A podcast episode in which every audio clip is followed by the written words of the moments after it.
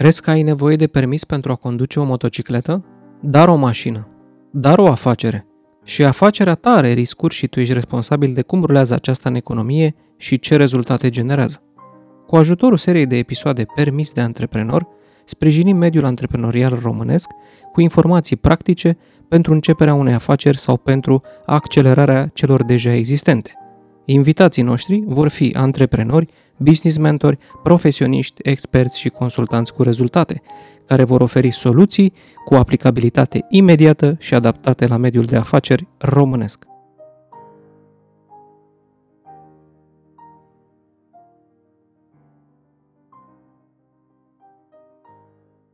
Din ce oraș ați venit? Bănuiesc că cei mai mulți din Brașov. Cine a venit din Brașov? Haideți să ne cunoaștem puțin, să facem o încălzire.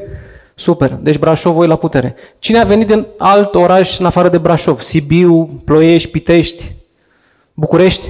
București. Deci avem oameni și din București. Vă mulțumim frumos că v-ați făcut timp pentru emisiunea noastră. Cine a văzut cel puțin un episod din uh, serialul Permis de Antreprenor? Super, este foarte bine. Uh, mă bucur că există atât de puțini oameni în sală care au văzut, pentru că există foarte mult material pe platforma Busy Life TV. Începând cu domnul Felix Pătrășcanu, am filmat chiar uh, primul episod alături de dânsul. Vă recomand să, să urmăriți primul episod. Da. Va fi o sesiune de întrebări și răspunsuri în zona de antreprenoriat, pe fiecare domeniu în parte și pe fiecare să spunem, departament, o să vorbim despre vânzări, o să vorbim despre marketing, o să vorbim despre resurse umane, o să vorbim despre leadership, o să vorbim despre mindset și o să vorbim și despre modele de business. Sper că în 45 de minute, o oră să terminăm discuțiile, după care o să urmeze o sesiune de întrebări și răspunsuri. Aș vrea să vă notați întrebările și răspunsurile dacă aveți într-o notă sau un telefon sau întrebări specifice pentru fiecare invitat, astfel încât să, uh, când dăm drumul la sesiunea de întrebări și răspunsuri, să fie cât mai uh, cât mai natural pentru toată lumea și fiecare să primească răspunsul de care are nevoie. Le mulțumesc și speakerilor care sunt uh, alături de noi în această, în această zi, deși nu mai, are, nu mai aveam nevoie de nicio prezentare pentru fiecare în parte. Pentru cei care, să spunem că participă pentru prima oară și nu cunosc, domnul Felix Pătrășcanu, cofondator Fan Courier, mulțumesc că sunteți alături de noi.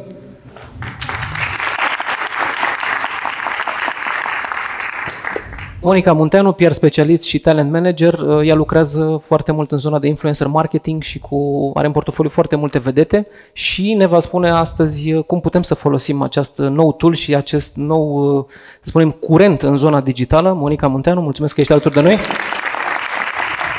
Deci mulțumim Alice Cosa pentru că ești alături de noi. Doamna Alice Cosa păstorește de mai mulți ani foarte multe afaceri, este business mentor cu afaceri care au profit și cifre de afaceri foarte mari în România și nu numai. În același timp a ocupat și foarte multe funcții de conducere la, de nivel înalt la mai multe companii, cu o experiență vastă în antreprenoriatul românesc. Mulțumesc, Alice, că ești alături de noi. Vă rog, dați microfonul mai departe. Alături de noi, domnul Sorin Constantinescu, uh, o figură marcantă în zona noastră, în România, pentru educația tinerilor, educația financiară și mai ales uh, în consultanța de business pentru uh, jocurile de noroc, dar nu numai, acum uh, este și investitor în mai multe afaceri și bineînțeles l-am adus astăzi aici nu numai pentru educație, ci să ne spună și cum să investim uh, banii și în același timp cum să-i multiplicăm. Pentru că, vedeți, există inflație, există politici monetare care Mă rog, mai multe, mai multe state și guverne gândesc la politicile monetare, dar se pare că valoarea banilor noștri este din an în an mai mică. Da? Și atunci uh, trebuie să găsim alte modalități prin care să ne protejăm banii. Asta dacă dorim să, să creștem și valoarea financiară. Mulțumesc, Sorin, că ești alături de noi. Mulțumesc și eu. Și în ultimul rând, domnul Radu Savopol, căruia îi mulțumesc că este alături de noi. Five to go, bănuiesc că cineva a consumat cel puțin o cafea odată. Um, sau cineva a, a, a utilizat fan curier cel puțin o dată sau utilizează la firmă? Da? Ok, da? Dacă aveți reclamații la final și un spirit de glumă, da? Ok, bun. O să luăm fiecare tot așa, de la stânga la dreapta o să luăm. Domnul Pătășcanu, intrăm direct în, direct în pâine, o să până vine microfonul. Uh, Aș vrea să discut două aspecte importante cu dumneavoastră. În primul rând că aveți o vechime în uh, antreprenoriatul românesc și ați trecut uh, multe cicluri financiare și multe cicluri economice. În ce fază ne aflăm acum? Adică uh, mă refer la o descriere scurtă a contextului de business. Este favorabil pentru afaceri, nu este favorabil? Care sunt oportunitățile și care sunt riscurile acestui ciclu în care noi încercăm să uh, dezvoltăm afaceri. În România, 2023, 16 martie. Antreprenorii de obicei au nevoie de predictibilitate și noi am mers foarte mult pe lucrul ăsta.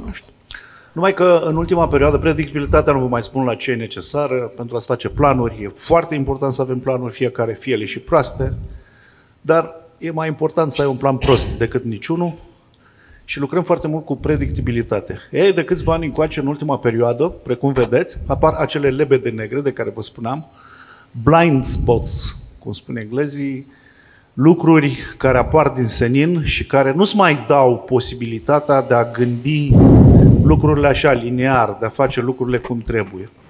Cum Dumnezeului să găsim soluția să gândim pe mai departe planul de business, iată ne aflăm în această perioadă, în momentul de față.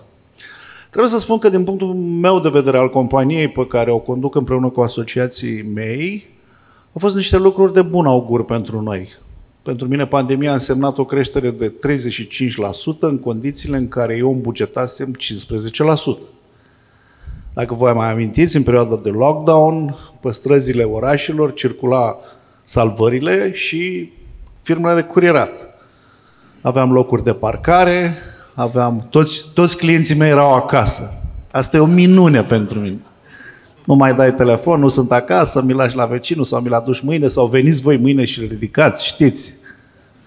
Știți, știu. Uh, deci a fost o perioadă extraordinară pentru mine. Și cu toate asta, nu poți să te bucuri foarte tare că îți merge doar ție sau foarte puțin ora le merge bine, pentru că până la urmă toată uh, ecosistemul de antreprenoriat, de business-uri, uh, trebuie să funcționeze în totalitate. Lucrez cu toate industriile din economia românească, dintr-o economie. Și atunci e foarte important ca și celorlalți să le meargă bine, pentru că atunci îmi va merge și mie bine. Revenind, trăim niște vremuri uh, destul de interesante. Dacă nu ne plictiseam deloc până în momentul de față, din acest moment, din acest moment al aparițiilor acestor lebede negre, nu ne mai plictisim aproape deloc, deloc. Tot timpul trebuie să fim cu mintea foarte limpede, să gândim foarte atent la ceea ce vom face în continuare. Nu mi-am răspuns nici eu la întrebarea asta, ce e de făcut, dacă nu mai ai, nu te mai bazezi pe un plan care de mâine și se schimbă și când răsufli ușurat că ai ieșit din pandemie, apare un domn în Rusia care crede că trebuie să pornească un război și care dă peste cap un glob pământesc și care creează o mulțime de lucruri care nu fac bine businessului. Aici fac o paranteză și vă mai spun un lucru. Să ținem foarte mult la pacea omenirii pentru că o criză o poți administra de foarte multe ori. Și am trecut prin experiența asta și mulți dintre noi au administrat-o destul de bine. Uh, mici revolte, mici lucruri uh, noi care îți apar în psihologia oamenilor, le poți trece cu vederea, poți să le, a, a, uh, poți să le, să le treci la lucruri rezolvate, să te obișnuiești tu cu ele. În schimb, un război e foarte greu de pus. Uitați-vă la Ucraina, uitați-vă la celelalte state care sunt în război și atunci trebuie să ținem cu dinții de această pace și trebuie să, să fim de partea bună a lucrurilor, uh, pentru că e foarte important. Uh,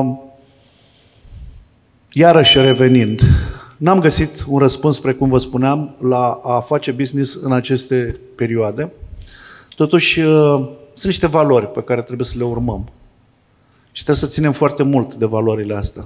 De obicei, într-o companie, dacă vă amintiți, uh, avem fiecare scris într-un colț de foaie sau, nu știu, într-un colț de computer, valori, misiune, viziune. Trebuie să ne ținem de lucrurile astea, eu cred. Și lucrurile astea trebuie să împărtășite cu toți ceilalți. Și a merge un pic, nu știu dacă în blind, așa, în orb, ci a te ține de, de valorile astea care sunt perene și care funcționează de foarte mult timp în istoria omenirii și care dau o măsură care are o experiență în spate, adică lucrurile astea au fost experimentate de-a lungul anilor. O altă idee prin care să ne ghidăm în tot acest demers antreprenorial pe care fiecare dintre voi... Am o, am o, am o întrebare. Câți antreprenori sunt în sală? Oh, mulți, mulți. Felicitări! Felicitări, da, felicitări. Bravo. Câți vor să devină antreprenori? Da, e bine, e bine. E bine. Uh, trebuie trebuie să ne mai uităm un pic la ceea ce își dorește piața. Iarăși un lucru foarte important. Și atunci eu m-aș duce și privesc cu foarte mare atenție tinerii. Da, e foarte important să văd cum va arăta compania mea, uitându-mă la obișnuințele tinerilor din ziua de astăzi. Vedeți că lucrurile nu mai stau deloc așa. Între generația mea născută în 1966, tocmai discutam la masă, mai un domn aici cu 67, doamnele toate sunt tineri, fără așa, și uh, există o mare, hai să nu spun ruptură, dar o, o, altă, o altă fel de percepție a lucrurilor. Da? Și atunci tinerii s-au schimbat foarte mult și atunci, uitându-le la, la obișnuințele lor de cumpărare, de viață, vom realiza cam cum va trebui să arate compania noastră, dacă nu vreți să vă dispară, companiile noastre să nu dispară, și aici ne uităm uh, la felul cum putem să incentivăm cumva, dar nu știu dacă e cuvântul foarte potrivit, în, ați, în a, ca acești tineri să-ți devină clienți sau angajați. Și atunci e foarte important să gândim, să vedem cum gândesc ei. Eu cred că astea sunt lucrurile. Nu e o rețetă clară. N-a găsit Felix Pătrășcanu, e departe, n-a găsit nici pentru el. Să, să rezolve problema asta, acest, aceste vremuri, da? continuitatea, să aibă o continuitate. Nu asta e o rețetă clară, dar hai să privim anumite aspecte din viața noastră care ne va da la un moment dat, care ne vor da la un moment dat drumul pe care trebuie să-l urmăm. Și aici mai trebuie să fim atenți la țara în care trăim, la sistemele pe care le-am cucerit în 89 și în cei 30 de ani după Revoluție, să fim foarte atenți la instituțiile statului, la oameni care vor să ne fure din libertatea noastră de a gândi, de a fi, de a acționa. E foarte important. Nu mai vorbim niciodată de antreprenoriat atâta timp cât nu există un sistem de democrație foarte bine pus la punct. Și slavă cerului că la un moment dat, când lucrurile au luat o razna, am ieșit vreo câteva sute de mii în piața Victoriei și am spus acolo niște lucruri.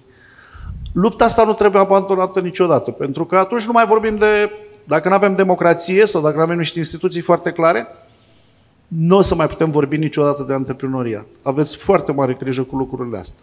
Astea nu sunt niște lucruri pe care le câștigi odată, în 89, am luptat, au murit niște oameni și le vom avea pe tot parcursul pe tot parcursul istoriei României. Nu.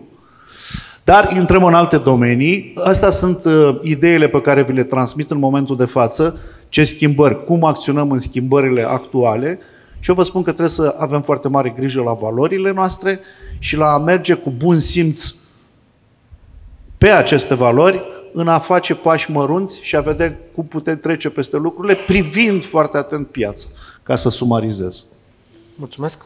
Monica, o să intrăm la fel direct în subiect și o să intrăm direct în specialitatea ta. Uh, aș vrea să întreb totuși antreprenorii din sală, câți dintre ei au, au uh, avut o campanie cu influencer marketing sau au de gând să utilizeze această tehnică pentru a promova mult mai bine produsul sau serviciul său?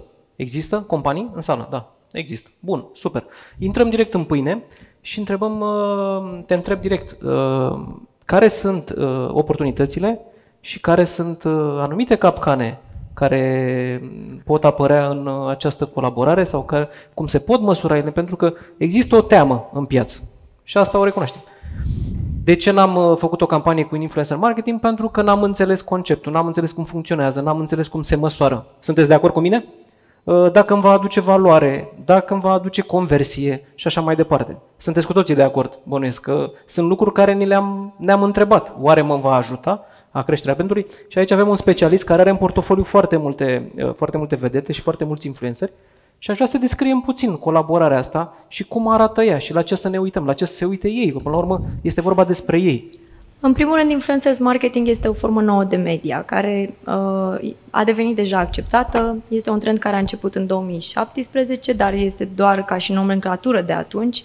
Altminteri, eu cred că există cu mult înainte. Um, iar legat de ceea ce spuneai mai devreme, uh, măsurarea conversiei în influencers marketing este din ce în ce mai performantă și putem să vorbim despre uh, campanii data-driven în proporție de aproape 100%. Există foarte multe elemente de tracking în e-commerce pe care companiile le pot folosi și cred că o mare parte din companiile care sunt prezente aici au deja aceste tools uh, și cu siguranță uh, există posibilitatea de a măsura conversia. Doar că eu niciodată nu vorbesc doar de conversie și vorbesc și de componenta de awareness și de transferarea încrederii între brand și influencerul care reprezintă brandul într-un anumit moment. Transferul de încredere se face mult mai ușor decât în alte forme de media tradiționale, unde nu există asocierea directă între o persoană și un brand și sunt pur și simplu niște bannere, majoritatea scrise sau cu actori. Uh, cred foarte tare în uh, această componentă, uh, mai ales încercând să cultivăm în această piață promovări reale ale brandurilor. Încercăm să evităm să punem în contexte comune uh, persoane publice, influencers, creatori de conținut și branduri care nu au puncte comune sau care nu uh, s-au întâlnit anterior în niciun fel. Încercăm să informăm atât influencerul care lucrează cu brandul despre brand cât mai mult și invers, în așa fel încât să creăm campanii care chiar sunt pe bune care au autentic în ele. Oamenii folosesc produse, poate, cu mult timp înainte să înceapă să vorbească despre ele sau cu suficient timp într-o epocă a vitezei, ca să nu spunem mult. Uh, și, uh, practic, astfel, uh, beneficiile pentru o companie sunt foarte mari din punctul meu de vedere. Clar, există componenta de ads în zona de online care funcționează foarte bine, dar până și aceasta, și sunt sigură că trebuie să fie măcar un specialist în sală care va fi de acord, este optimizată de campaniile de influencers marketing. Adică dacă eu am o campanie de ads și în același timp am o campanie cu un influencer, campania mea de ads va funcționa mai bine în perioada în care eu mă public cu un influencer, pentru că crește încrederea în brand și scade um, suma investită într-o conversie. Practic, totul poate fi matematic. Um, și um, cred că nu toate companiile sunt potrivite spre a lucra cu creatori de conținut și nu toți creatorii de conținut sunt potriviți spre a lucra cu companii. Unii dintre ei reprezintă uh, un risc din punct de vedere imagine și asocierile lor pot să facă mai mult rău decât bine uh, și asta trebuie mereu luat în calcul atunci când te asociezi ca și brand cu un influencer, dar uh, per total și în mare, cred foarte tare în, a, în acest instrument de lucru. Cred că uh, toate companiile care încă nu au accesat această formă de media ar trebui să se informeze și să încerce abordări în această zonă, chiar dacă sunt companii B2B, nu numai B2C. Și sunt convinsă că în timp uh, uh, acest element va dăinui și va rămâne o formă de media, așa cum spuneam mai devreme.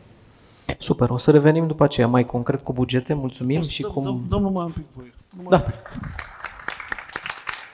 Nu, nu ce spun. Să aude, să aude de aici. Să ridice mâna sus cine a înțeles exact ce a vrut să spună această minunată doamnă. Restul?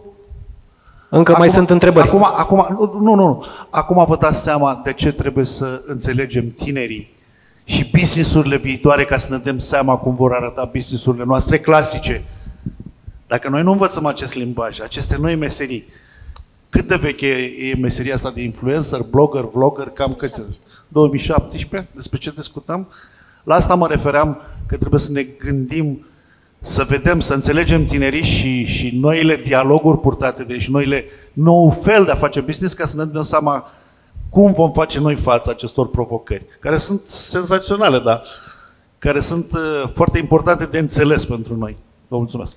Alice, o să trecem direct în credințele antreprenorilor și care sunt acele credințe uh, care sunt uh, nesuportive. Nu știu cum să găsesc uh, cuvântul care, sau limitative în limba română, că nesuportiv, nu știu dacă e suportiv sau suportiv în limba română, care ne țin pe loc. Pentru că tu lucrând cu foarte mulți antreprenori din toate păturile, aș vrea să intrăm direct în subiectul ăsta, al credințelor, al mindset-ul acesta, și hai să vorbim despre alea care ne țin pe loc, care ne țin business-ul pe loc, care ne țin organizația pe loc, care ne țin în relația, uh, dezvoltarea de echipe pe loc.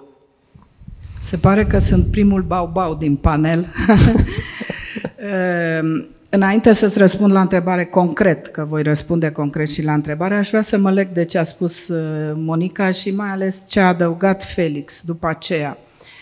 Ehm, e important să știți că dincolo de legitimitatea vârstei, că sunt cea mai tânără aici, uh, experiența de 40 și ceva de ani cu oameni și muncă de 30 și ceva în business, aș puncta câteva lucruri legate de echilibru. Acum nu are, deci apropo de business, da? Cum spunea și Felix, ai un plan Vine contextul, gata, ți l-a dat peste cap.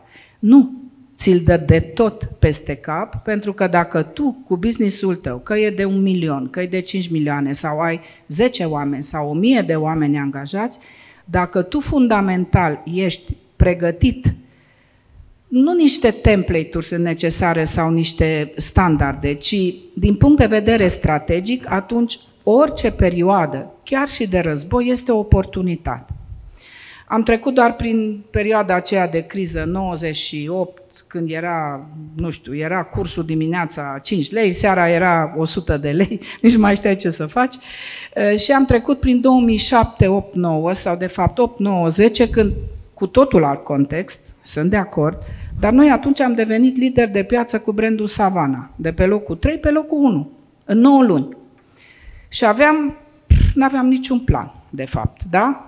Dar am fost foarte atenți la ce spune și Felix, uh, la trendurile de atunci, la comportamentele de atunci. Adică câteodată vii pe niște nevoi care îți vin din piață, altădată creezi tu nevoia în piață și atunci ești trendsetter. Și este posibil acest lucru. Dar ca să faci acest lucru, ce a povestit și Monica, ce a spus și Felix, apropo de dinamica businessului, organizațiile sunt ca niște ființe vii. Da? Sunt compuse, cum suntem noi, da? Mensana incorpore sano. Suflet, corp, trup, trebuie să fim atenți și la partea fizică, și la partea mentală, și la sufletel, da?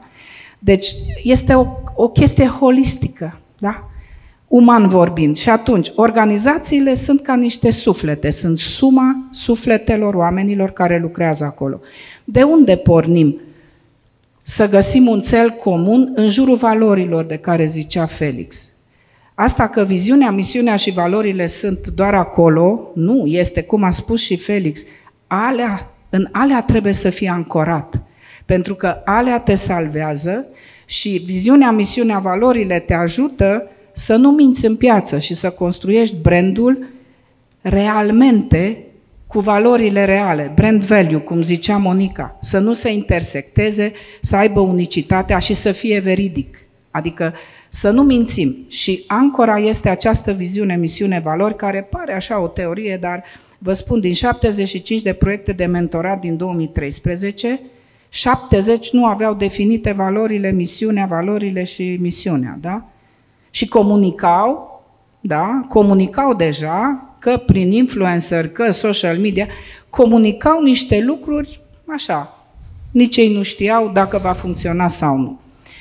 Și revin la integrare și după aceea răspund la întrebarea ta ca să nu monopolizez microfonul. Ce înseamnă holistic și integrat? Integrat înseamnă că organizația are elemente, orice companie, cât de mică e ea, da? are elemente hard și elemente soft, ca în computer. Da? Avem software-ul, avem calculatorul. Astea sunt interdependente, interconectate și funcționează unitar. Să nu vă imaginați că dacă aveți o idee și o strategie de comunicare corectă cu un profesionist, prin influencer sau altcineva și un produs excepțional, în secunda 2 o să vi se tripleze vânzările. Nu, pentru că elementele hard sunt strategia, sistemele și structura, adică partea care asigură, putem numi și infrastructură, dar nu este strategia, e altceva, în jurul viziunii, misiunii, valorilor și a arhitecturii de brand, după care vin elementele soft. Degeaba ai strategie dacă n-ai omul potrivit care să implementeze și să ducă da? Degeaba ai o comunicare strategică superbă dacă nu ai un parteneriat cu o companie cum este sau o persoană cum e Monica care să te ghideze să faci, să atingi niște obiective, da? că sunt niște KPI-uri, așa se numesc, și mie îmi place să lucrez pe KPI-uri, că trebuie să fie și rezultate, nu? Și integrat până și acolo lucrurile funcționează mult mai bine. Cum a spus, social media cu influencer, trebuie să fim foarte atenți să fie aceleași mesaje integrate. Deci degeaba am strategie dacă nu am un sistem în spate, degeaba am un sistem dacă nu am o strategie, degeaba am oameni, competențe, leadership și HR dacă nu am o strategie potrivită sau un portofoliu. De aceea, nu este bine să lucrăm fragmentat. Am ținut mult să vă povestesc asta pentru că am văzut peste 20 ceva de industrii, servicii, producție, curierat, de toate, da? Intră în categoria de servicii. Nu funcționează pentru că este o disfuncționalitate. Degeaba mi-am instruit agenții de vânzări dacă eu nu-i dau un produs corect, cu beneficii reale, palpabile în spate și o, cu o comunicare adecvată. Degeaba am doar comunicare dacă produsul nu susține comunicarea. Deci toate lucrurile acestea sunt integrate. Strategia, sistemele, structura, elementele hard și elementele soft sunt leadership-ul, care se bazează pe viziune, misiune, valori și de acolo se construiește cultura de organizație, care în fan curier este puternică, de exemplu, are o cultură care se reflectă prin oamenii cu care interacționezi. Sunt elemente comune, eu le-am remarcat. Sunt și dificultăți și disfuncționalități, dar le se aflu- simt niște chestii comune. Felix se uită mirat la mine. Eu le aflu pe alea mai rele. Știi că întotdeauna ești lăudat pentru lucrurile bune care le faci. Alea sunt trecute. dar Se văd și alea bune și alea mai puțin bune, dar, dar se simte un puls.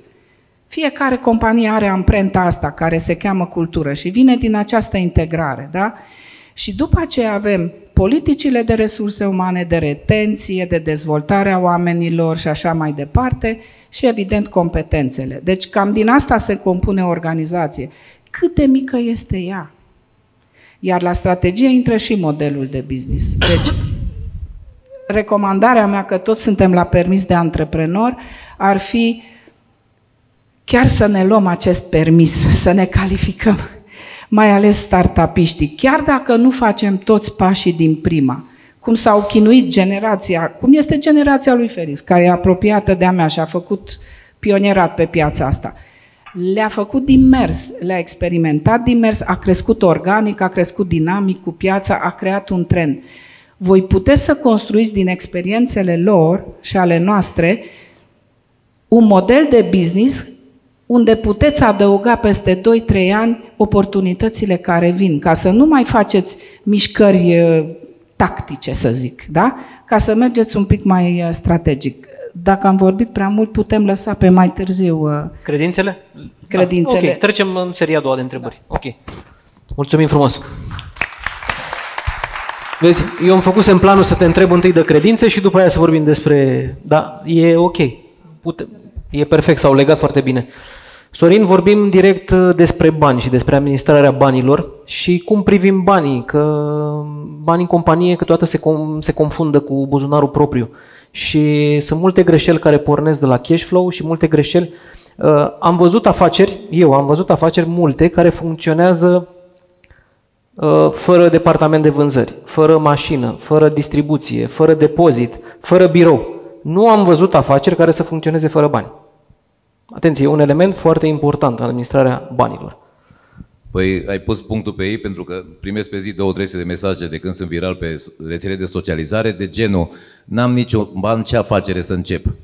Deci asta e întrebarea, cam 30% zilnic primesc 10-15 mesaje de genul ăsta sau am 5.000 de euro, ce să fac cu ei? Sau eu tot am explicat, de, fac pe canalul meu de YouTube live-uri de câte 4 ore și răspund la 1500 de oameni la întrebări și am explicat foarte, foarte clar. Oameni buni, ca să poți să începi o afacere, trebuie să te pricepi, trebuie să îți placă ceea ce faci și uh, sunt două elemente foarte importante ca să poți să ai succes. Niciodată, chiar dacă ai niște bani moștenire, chiar dacă ai m, niște bani puși deoparte, nu începe afacerea fără să știi nimic despre ea. Cam asta se întâmplă la noi. Uh, Am citit o statistică zile trecute, din 1000 de companii, uh, una de 0,1% după 10 ani poți să aibă o cifră de af- au o cifră de afaceri de un milion de euro și cam 10% marge de profit. Deci dintr-o mie de companii, una singură.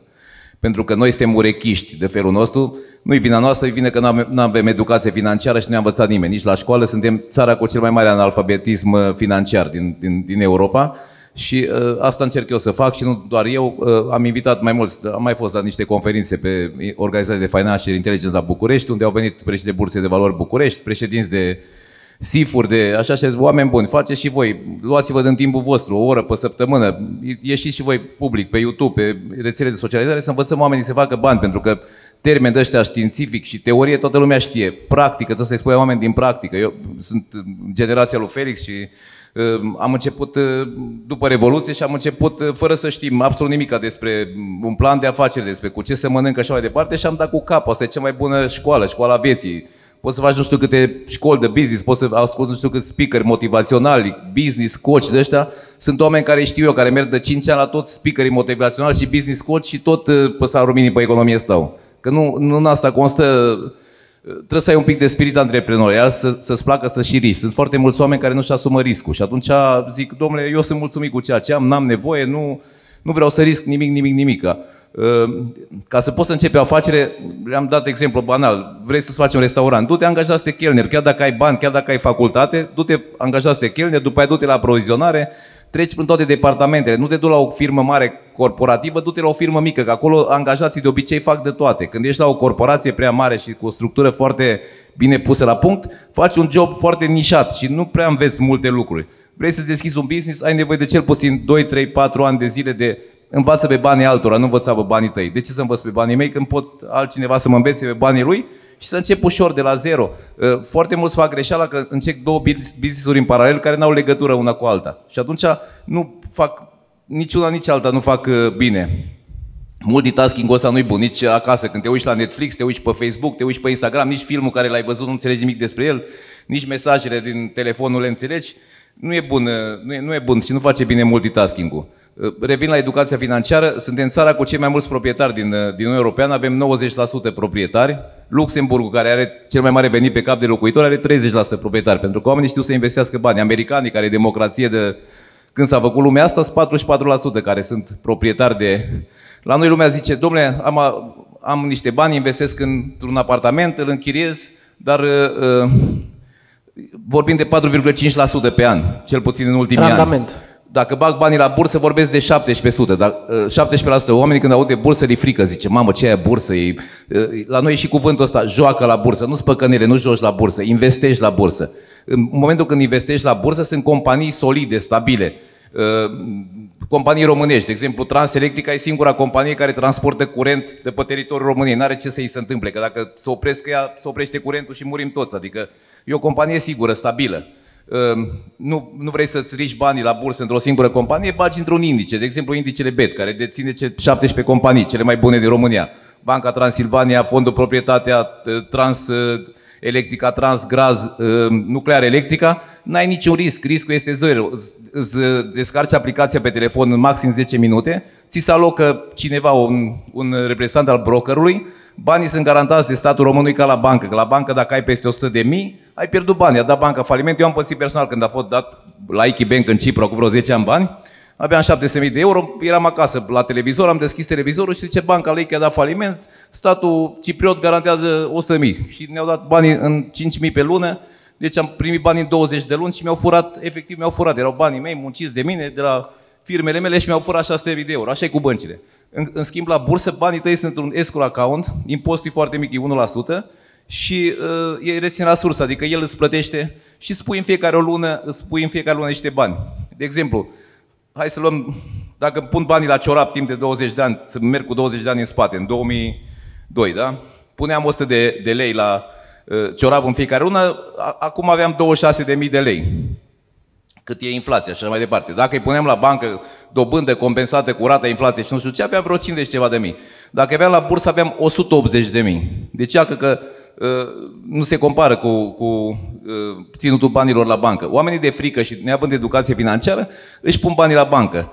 Ultimii 5 ani, 2017-2022, dacă aveai banii la bancă, ai pierdut 25% din ei. Din cauza scăderii puterii de cumpărare și din cauza inflației. 25%. Dacă aveai în indicele BET, 50% în plus. Deci nu se compară, nu are nicio legătură.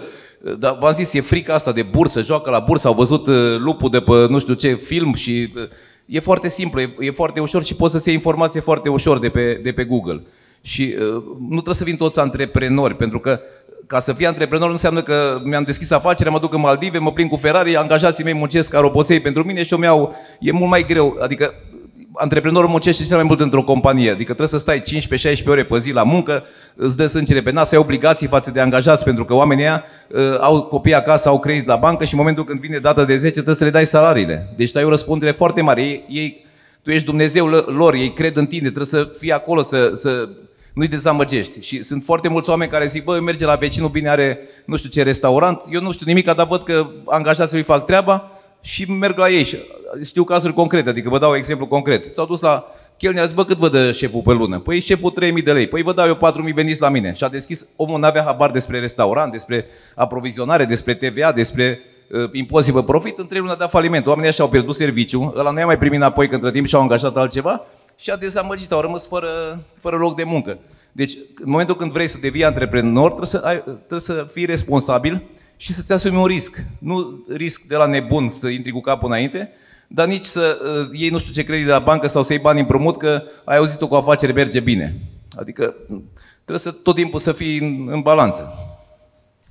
Mulțumim. Radu, la fel, o să trecem direct în pâine. Uh, nu știu dacă la început, când ai început uh, această expansiune a... Da, mai bine îl închidem, că stă lângă telefon. Această expansiune uh, la nivel național, ai fost conștient că tu ai un brand personal foarte puternic. Sau dacă la început ai gândit strategia ta, nu știu, nu te-am întrebat niciodată, deși am avut multe intervenții da. împreună, dacă tu ai fost conștient că ți-ai dezvoltat un, de încă de la început un brand personal foarte puternic și ai tras după tine, practic, uh, uh, brandul și în același timp l-ai potențat. Pe unde te duci tu, să spunem că vine prosperitatea. Pe unde deschizi o... Uh, nu, pentru că toate locațiile, există, cred că rata de succes la locație e de peste 90%, adică n-am auzit să fie o locație care sunt, să spui, sunt, sunt dar foarte puține care să tu să-ți fi dat acordul să fi zis ok, aici pornim și să fie un eșec. Dar hai să rămânem cu brand. Dacă erai conștient de brandul tău personal și cât contează asta pentru un antreprenor la început? Nu cred că aveam un brand personal. Eram cârciumar în Sinaia de în 2020. Într-adevăr, cred că foarte mulți, poate și din sală, s-au distrat în locațiile care le aveam în Sinaia. Se numea, se numea că a fost 18 ani, Old, Oldnic Pub Sinaia. Deci Cine cred a fost? că prin pub, eh, mai puțin. Dar uh, a fost o cârciumă acolo în care am învățat uh, meserie, am învățat meserie și în studenție când am lucrat în primul bar care s-a deschis în România, Sydney Bar and Grill pe calea Victoriei. Și am învățat și mi-a prins bine, dar nu cred că am avut un brand uh, personal, cred că decizia pe care am luat-o și mi-a fost foarte greu să o iau în momentul când Banca Transilvania a venit către, către mine, eram un proiect cu București întreprinzător și mi-a zis că uite, pornim acum cu Radio Guerilla, cu Frufru și cu Pegas uh, și vrem să fii parte din uh, Five to Go, să fie din parte din acest proiect. Vei fi avea o expunere foarte mare și eram undeva la 8, 9, 10 locații, dar ne făcusem treaba bine, am fost vizibil într-adevăr încă din... din de și ales. Dar uh, am fost vizibil, cred că și prin uh, ideea pe care am avut-o, nu o idee pe care am inventat-o eu, fix price-ul nu am inventat eu, numai că am încercat să o pun în context la vremea respectivă, am vândut un, o cafea bună la un preț corect și cred că în spații mici, cu chirii bune, care a făcut diferența și așa a fost uh, vizibil și am putut să fac parte din acest uh, proiect.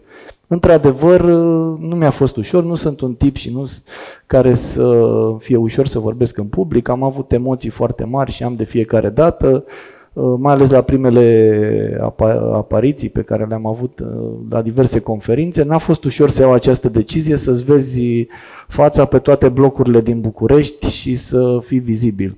Dar am considerat că este o oportunitate extraordinară pentru, pentru conceptul meu, care nici nu mă gândeam vreodată că o să ajungă la aproape 500 de locații astăzi în toată țara, 90 de orașe. Dar a fost declicul care m-a ajutat și am luat această decizie. După aceea, într-adevăr, cred că lucrurile s-au întâmplat uh, natural. N-am făcut. Am, mi-a postez ceea ce simt, uh, am o echipă de PR, am uh, dar sunt un pic mai neconvențional, așa, chiar și astăzi am făcut o postare despre asta, un brand și mi-au zis, da, de ce ai scris, că noi ți-am zis nu știu ce și nu știu cum, de, nu are legătură cu Five, dar, ah. dar ca idee, nu fac ce simt și asta cred că s-a simțit și când am, am greșit, am spus, am fost foarte transparent, Asta cred că a contat. Am spus când am închis o locație, când ce cifre de afacere am făcut, am dat medii de bon, am uh, spus uh, ce am făcut bine, ce am făcut rău și cred că asta a contat. și nu sunt uh, nici eu uh, perfect, dar uh, cred că s-au făcut lucrurile natural. Nu am uh, învățat, nu am citit cărți din, de specialitate, nu am făcut coaching, nu nimic. Sunt adeptul, cred că per, trebuie să învățăm de la persoanele care se pricep și care au performat în industrie. Adică s- am învățat de la Mariana Lecu, am învățat de la Dragoș Petrescu, de la Mischie, adică oameni care au performat în uh, această industrie și au, adică sunt convins că ei sau eu nu pot să mă îmi dau cu părerea despre alte, alte business-uri.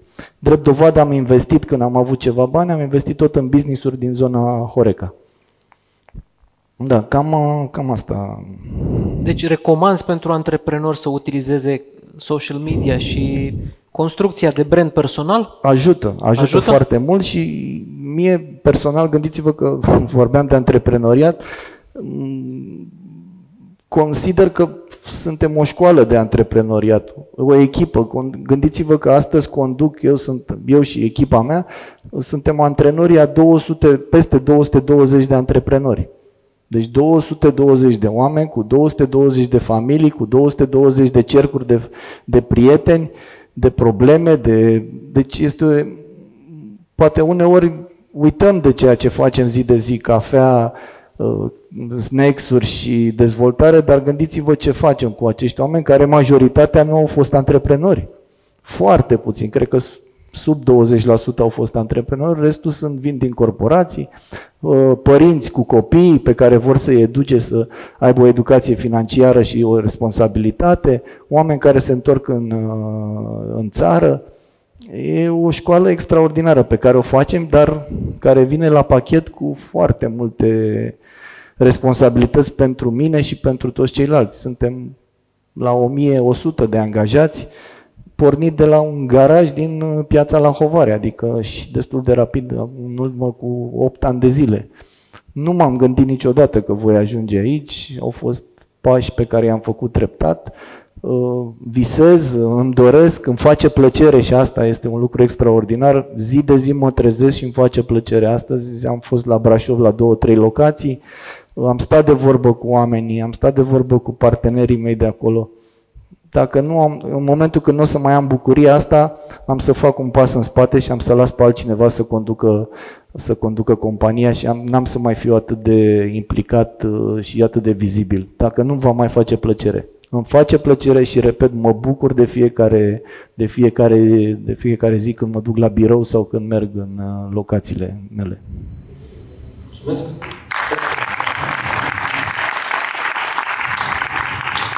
Domnul Pătrășcanu, o luăm de la început.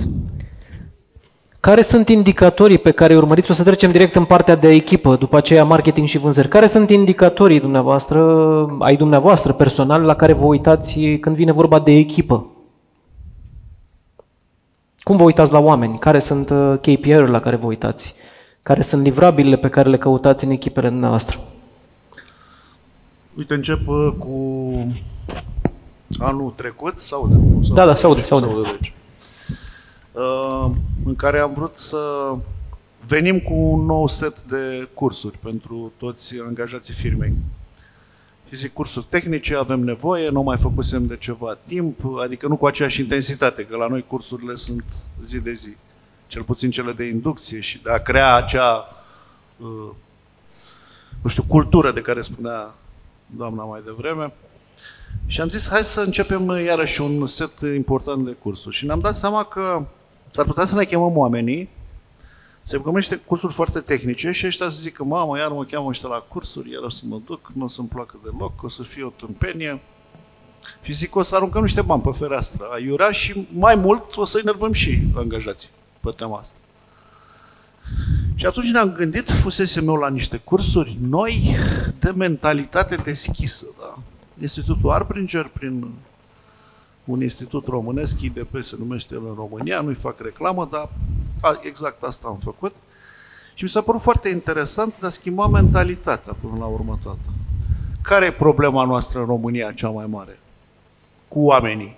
A schimba mentalitatea, de a-i face cât mai uh, de a le face cât mai ușoare și mai, nu știu dacă pot spune atrăgătoare, dar să treci cât mai repede prin schimbări, pentru că trebuie să te schimbi. Discutam înainte că nu mai poți să mai ai planul ăla cu care pleci la drum și vrei să faci schimbări și trebuie să faci schimbări inerente și atunci uh, trebuie să schimbi mentalitatea. Și mentalitatea asta deschisă ne-a dus în situația în care îți vei atinge scopul tău personal, targetele tale personale, cu ajutorul celor din fața ta, văzându-i, privindu-i, nu neapărat ca niște obstacole, fiți foarte sinceri cu voi, faceți-vă o, o radiografie așa și vedeți de câte ori v-ați folosit nevasta sau soțul pe post de vehicul sau obstacol, de câte ori a semnat lucrurile astea, nu trebuie să spuneți cu voce tare.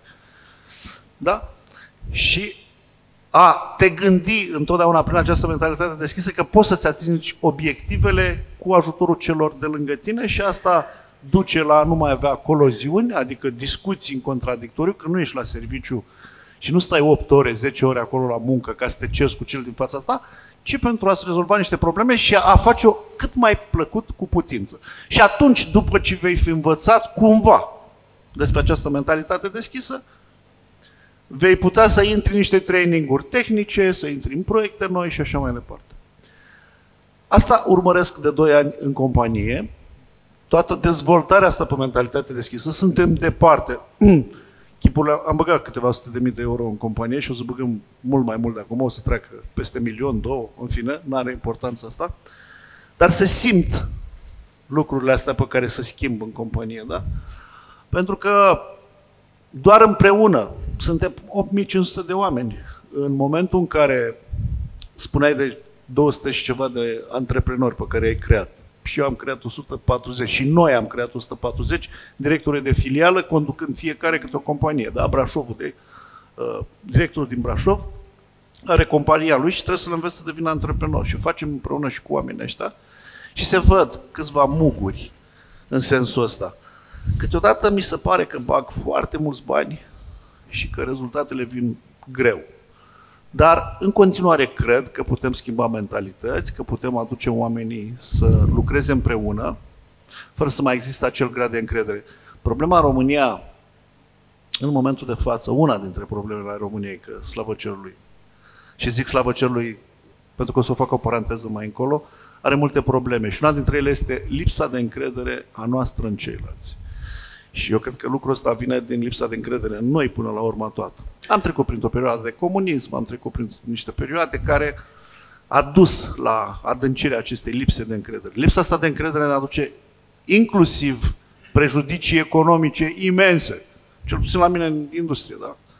Acel cash on delivery, dacă e să fac, să spun așa. Pe de altă parte, ca să închid paranteza de care vă spuneam mai devreme, România are o mulțime de oportunități. Și știți de ce? Pentru că România are o mulțime de lipsuri.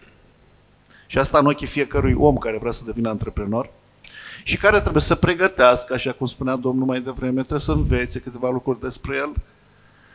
Uh, trebuie să vadă că România are oportunități, că se pot deschide lucrurile astea și se, se pot face o mulțime de lucruri în continuare în România. Deci, mă uit la mentalitatea asta deschisă, vreau să o pun, să, să o predăm și să o învățăm cât mai cu putință posibil, cât mai adânc posibil, pentru a putea lucra sub un alt, nu știu, sub un alt cer, sub o altă umbrelă, uh, în a, ne, a merge mai departe cu toate, tehni, toate trainingurile tehnice, toate proiectele tehnice. La asta mă uit în momentul de față. Și am pus aici niște KPIs, dar care nu sunt atât de, atât de exacti. Nu prea poți în mentalitatea deschisă să spui, vei avea mental... exact. Sunt calitativ, da. Și Măcar că ce urmăriți. Ce urmăriți la o productivitate, da, productivitate mai bună, mai bună. O productivitate mai bună, a trece odată pentru de, de, de 87-90% livrări în 24 de ore, hai că intrăm în tehnicități, da? Și să pot să ajung la 95, 96, 97%, așa cum am văzut niște KPIs uh, copiați de la un FedEx, de la un UPS, la care sunt foarte atent pentru că ei sunt monștri sacri în curierat și am de unde să mă inspir. Ba mai mult să văd și la companiile care au disrupt până acum, cum e Amazonul și cum face el livrările, într-o altă formă, cu subcontractorii, un alt sistem și s-ar putea ca sistemul meu să fie învechit și s-ar putea ca acel sistem copiat de afară să nu se potrivească în România pentru că noi avem un alt nivel de înțelegere a pieței și a serviciilor și a pretențiilor pe care le avem aici și eu trebuie să mă adaptez. Nu vă judec că sunteți pretențioși sau nepretențioși. Nu asta e treaba mea. Treaba mea e să mă mulez pe pretențiile dumneavoastră. Și cu cât sunteți mai pretențioși, cu atât o să-mi fac și eu treaba mai bine, pentru că vă vreau acea câtime de bani din buzunar. Mă uit așa în ochii dumneavoastră. Am nevoie de banii aia pentru a mă dezvolta.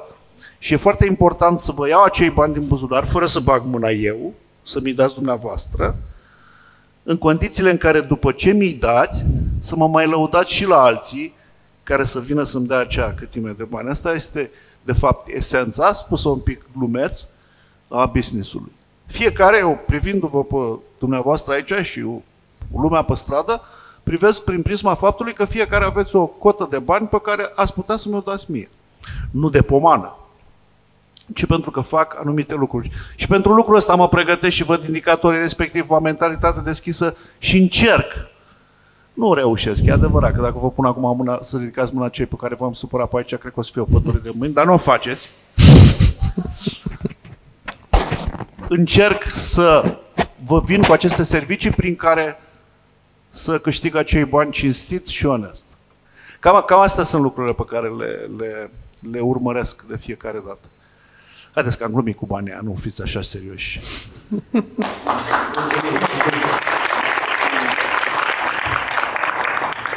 Monica, ne întoarcem la influencer marketing și că am rămas cu multe, probabil, întrebări deschise. O să vină și sesiunea de Q&A într-un 15-20 de minute, dar vreau să ne întoarcem la acest uh, departament care este în creștere pentru că există foarte multe întrebări. Dacă putem să avem un uh, model dacă putem să, fără chiar cu nume, putem să dăm exemple uh, de campanie care s-au urmărit următoarele obiective, awareness, conversie sau mai multe obiective și ce, cum s-a realizat ea. Adică, pe scurt, cam la ce să se aștepte firmele, companiile mici și medii, că bănuiesc că sunt companii și mici, medii și medii spre mari în sală, corect? Adică sunt toate, toate tipologiile de companii sunt în sală?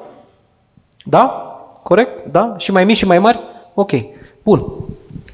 Așa cum spunea și doamna mai devreme, unul din uh, elementele importante pe care o companie mică hmm? sau medie trebuie să uh, și-l aducă este um, un element de fundament. Uh, awareness-ul și încrederea în brandul respectiv, mai degrabă decât conversia directă de care m-ai întrebat din prima, ca să zic așa. Uh, da. Nu m-a deranjat, e ok, sunt obișnuită. Uh, Uh, și Defect cons- profesional, întreb direct. Nu? Și acum ce încercăm noi să facem atunci când intrăm în contact cu o companie mică sau medie, uh, este să găsim echilibrul perfect între awareness și conversie și să găsim și influencerul potrivit, care ca și dimensiune de uh, onorariu, de fi, să uh, servească scopului, dar în același timp să nu fie supradimensionat. De multe ori mi se întâmplă ca startup-uri să mă sune pentru persoane publice foarte mari, foarte cunoscute, ale căror fiuri clar sunt și ele direct proporționale cu performanța și anii din spate și încerc să le explic că în primă fază poate ar fi mai bine să se reorienteze către ceva mai uh, făcubil, ca să zic așa, Uh, așa cum vorbeam mai devreme despre KPIs, că unii pot să fie targetați și să fie foarte buni, chiar dacă nu mulți, uh, asta se întâmplă și în influencers marketing. Există comunități foarte frumoase care nu sunt neapărat de milioane și care pot servi foarte bine companiilor mici și medii. De asemenea, entuziasmul cu care un influencer mic sau mediu și el promovează un startup este cu totul altul. Uh, Uh, timpul petrecut pe documentarea pe campania respectivă, în așa fel încât să știe să-și facă copywriting-ul perfect sau videoul perfect uh, care să servească acele companii, uh, cred că sunt mult mai benefice dacă știm să dimensionăm corect. Și așa cum nu avem suficientă educație financiară, nici în abordarea de influencers marketing încă nu există în companiile mici și medii la nivel de marketing uh, suficientă educație și de foarte multe ori abordările pe care le primim nu sunt neapărat cele corecte. Uh, când ele ajung la mine personal, încerc să-mi petrec timp și să dau răbdare oamenilor, să le explic de ce nu aș vrea să le vând elementul pe care ei l-au cerut și aș vrea să le vând altceva. Uh, dar, desigur, până la urmă, decizia finală aparține clientului. Um, un exemplu de campanie mi-ai cerut și eu ți-am răspuns cu totul diferit, uh, dar cred că ce am răspuns e mai util pentru oamenii din sală și anume faptul că atunci când vrei să faci o campanie, ar trebui să te uiți la dimensiunea bugetului tău de marketing, la valorile tale pe care să le meciuiești cât mai bine posibil cu valorile omului pe care îl alegi pentru campania ta și să nu te uiți doar la cifrele lui, ci și la valorile lui, la stilul lui de viață, la ce face el în fiecare zi în așa fel încât să poți să construiești ceea ce spuneam mai devreme în prima mea intervenție, o campanie autentică. De- deci cred că primul lucru important de urmărit este autenticul întotdeauna și o, dim- o dimensionare corectă, nu neapărat mereu să mergem la pomul lăudat. S-ar putea să ne ajute pomișorul de lângă mult mai bine. Adică o nișă mai mică care e mai potrivită pentru modelul meu de business și produsul meu. Exact. Ok, mulțumesc. Mulțumesc și eu. Alice, mergem în zona de credințe limitative, cred foarte da, mult în da, lucrurile știu, astea. nu scap de credințele Nu scap, astea da. limitative. Care le avem cu toții. Evident, toată lumea face excepție, antreprenorii din sală, cei prezenți întotdeauna fac excepție la ce voi concluziona în următoarele momente. și încă o dată aș vrea să menționez că nu generalizez, nu doresc să generalizez, dar pe proiectele mele și pe ce am trăit eu, de exemplu, într-o companie unde am cumpărat cinci fabrici care erau toate antreprenoriate românești și le-am integrat după aceea cu fabrică din Craiova, cu fabrica Unirea de la Iași, cu Ardealul, cu pateurile, cu Fainoșagul, cu fabrică în București, da? Deci Olteanu zicea, ce îmi dă lecții mie b- b- secuiul ăla căpcăun de la Covasna și nu știu ce. Deci, apropo de ce spunea și Felix, problema este și la noi. Și aș menționa, aș lega foarte mult de cultura de organizație și de mindset și de deschidere, de ce spunea Felix, că nu poți să investești în oameni la infinit în, în um, dezvoltarea în zona asta tehnică. Da? Pentru că nu, nu, este, nu este suficient. Oamenii sunt oameni și dacă ei înșiși nu sunt în echilibru, că noi ne certăm unii cu alții câteodată, dar nu ne gândim niciodată uh, vedem uh, bețișorul din ochii celuilalt, că acum fac, nu știu, referire la Evanghelie, dar nu vedem bârna din ochii noștri, da? Deci noi dacă am provocat și noi acea situație, noi suntem bine mersi, nu suntem noi de vină, celălalt e întotdeauna de vină. Și unul dintre miturile, deci ca să înțelegeți ce numesc eu mituri ale antreprenorilor, încă o dată, cei prezenți fac excepție, este a tot știutorul. Da? Foarte puțini antreprenori sunt care doresc efectiv să învețe. Nu este nevoie de MBA, cum a spus și Radu, nu. Eu sunt filolog, eu nu știu să fac nimic. Eu nu am MBA, să știți, și am semnat contracte de sute de milioane de euro în toată cariera mea. Eu mă pricep la două lucruri, la strategie și la oameni. Atât. Nici nu vreau să mă pricep la altceva. Dar atunci când construiesc o strategie, știu ce să-i cer Monicăi, pentru că am o arhitectură de brand, un brand book, mesaje cheie, un produs, un serviciu și după aceea o las pe ea să facă treabă. Că eu nu mă pricep, da? Asta e toată povestea. Și acest mit al a tot știutorului, în general, miturile astea sunt în contradicție. Deci mitul în sine, credința, cu realitățile din teren, din companie și cu nevoia pe care o are antreprenorul. Și vă dau un exemplu concret. De exemplu, vine un antreprenor și îmi spune, băi, am nevoie de ajutor. Zic, ok, hai să vedem despre ce este. Nu știu, n-a știut să definească exact, a zis, nu mai am timp să trăiesc. Bun, e o definiție bună. Nu am timp nici de oameni, nu am timp nici de firmă, nu am timp nici de familie. Bun, care crezi că este problema? Păi trebuie să prioritizez, dar fără mine nu funcționează nimic în firmă. Păi dacă nu trece pe la mine, trebuie să revin eu, să refac totul, să... Păi, bun. Tu ai, deci, vorbit, tu ai, ai vorbit cu mine. Tu ai vorbit cu mine chestia asta, nu? nu știu, dar probabil că este un fenomen uh, la noi. Această nevoie de control absolut, da? Și realitatea din teren care este? Că ține ședințe de 8 ore, între 8 și 10 ore, am asistat, da? Și le-am reglat, am ajuns la 2 ore jumate, 3. Wow! E o performanță după 2 ani de mentorat. se ocupă de lucrurile mărunte mai degrabă decât de chestiile mari. Adică, vă dau un exemplu, hârtia igienică trebuie să o comande antreprenorul, sincer, poate exagerez un pic, sau intervenția în munca Monicăi, de exemplu. Bă, dar de ce ai postat chestia aia? Vai, dar nu e așa, dar... Băi, o lasă să facă treabă, că e profesia ei. Adică câteodată dăm lucrurile acestea peste cap și nu ne dăm seama. Iar nevoia, de fapt, era de dezvoltare pe leadership, delegare și mai multă încredere, cum a spus și Felix, încrederea în celălalt. Nu avem încredere. Nu are antreprenorul încredere, majoritatea celor cu care am lucrat eu, cel puțin 80% dintre ei, nu au încredere nici în soția lor care lucrează la contabilitate. Nu au încredere. Trebuie să o verifice de 100 de ori. Deci acesta este mitul a știutorului, a tot știutorului. Fără el nu funcționează. La mine în companie Alice nu va funcționa asta. Nu există. Băi, a funcționat în 20 ceva de industrii. Putem să o adaptăm, cum a spus Felix. Băi, ce e în America la FedEx? Poate nu merge la noi. Putem optimiza. Apropo de ce spunea el, dacă optimizezi prin faptul că te sună curierul, voi vino Alice și ia-ți coletul, nu știu dacă ai optimizat, dar poate ai pierdut un client. Am dat un exemplu absurd, da?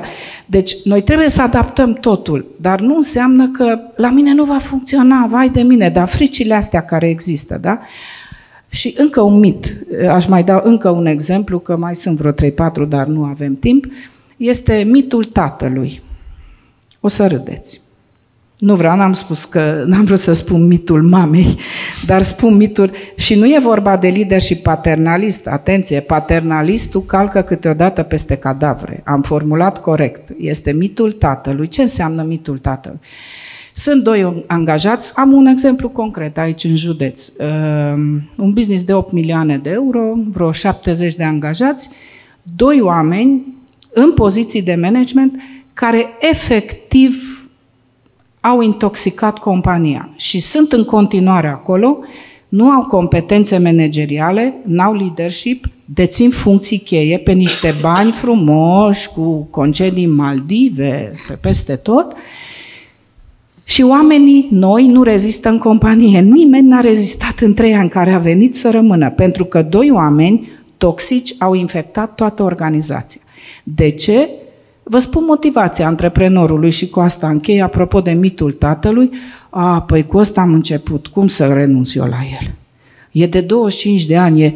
Păi nu promovezi un om pentru fidelitate și loialitate. Ține la casă, dă bani, să stea bine mersi, dar măcar nu infectează organizația. Deci este foarte, foarte important să fim atenți la lucrurile acestea ca să fim înainte de toate, cum a spus și Radu, funcționează fără mine. Am crescut în jurul meu niște antreprenori. Oamenii trebuie să se comporte în companie, că și etichetăm, că asta e altă poveste, că putem intra în multe detalii. Păi, uh, uh, Radu e așa, să nu te duci, gata, l-ai etichetat, l-ai terminat. Nu ai dreptul să judeci. În afara lui Dumnezeu nu are voie nimeni să judece pe nimeni. Că tu nu te uiți în oglindă cum ești tu. L-ai etichetat, toată lumea spune, păi ăla e lent, nu te duce la el că îți dă, mai bine du-te la colegul că îți dă în 5 minute un raport, celălalt stă o oră. Dacă l-ai etichetat, efectiv l-ai blestemat. El așa va funcționa. Deci un angajat relaxat livrează cât 10 de 10 nerelaxați și stresați nu livrează cât unul relaxat.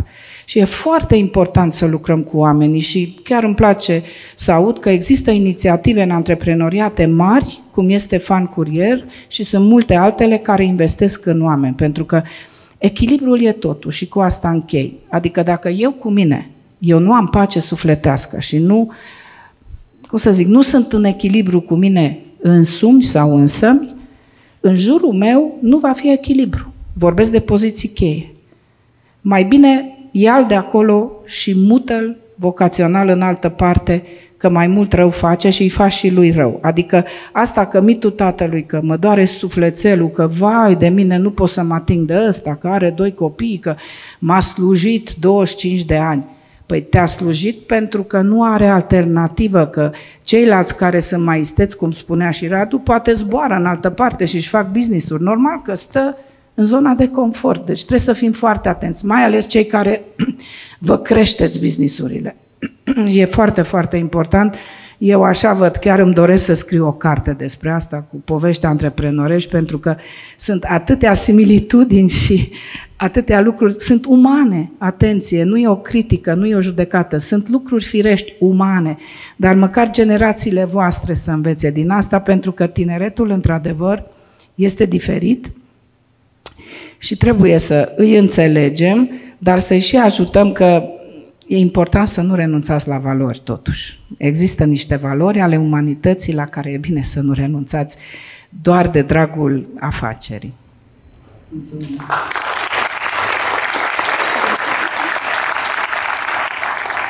Domnul Constantinescu? Vreau, înainte de a mă întreba ceva, să completez puțin la ce a spus Felix.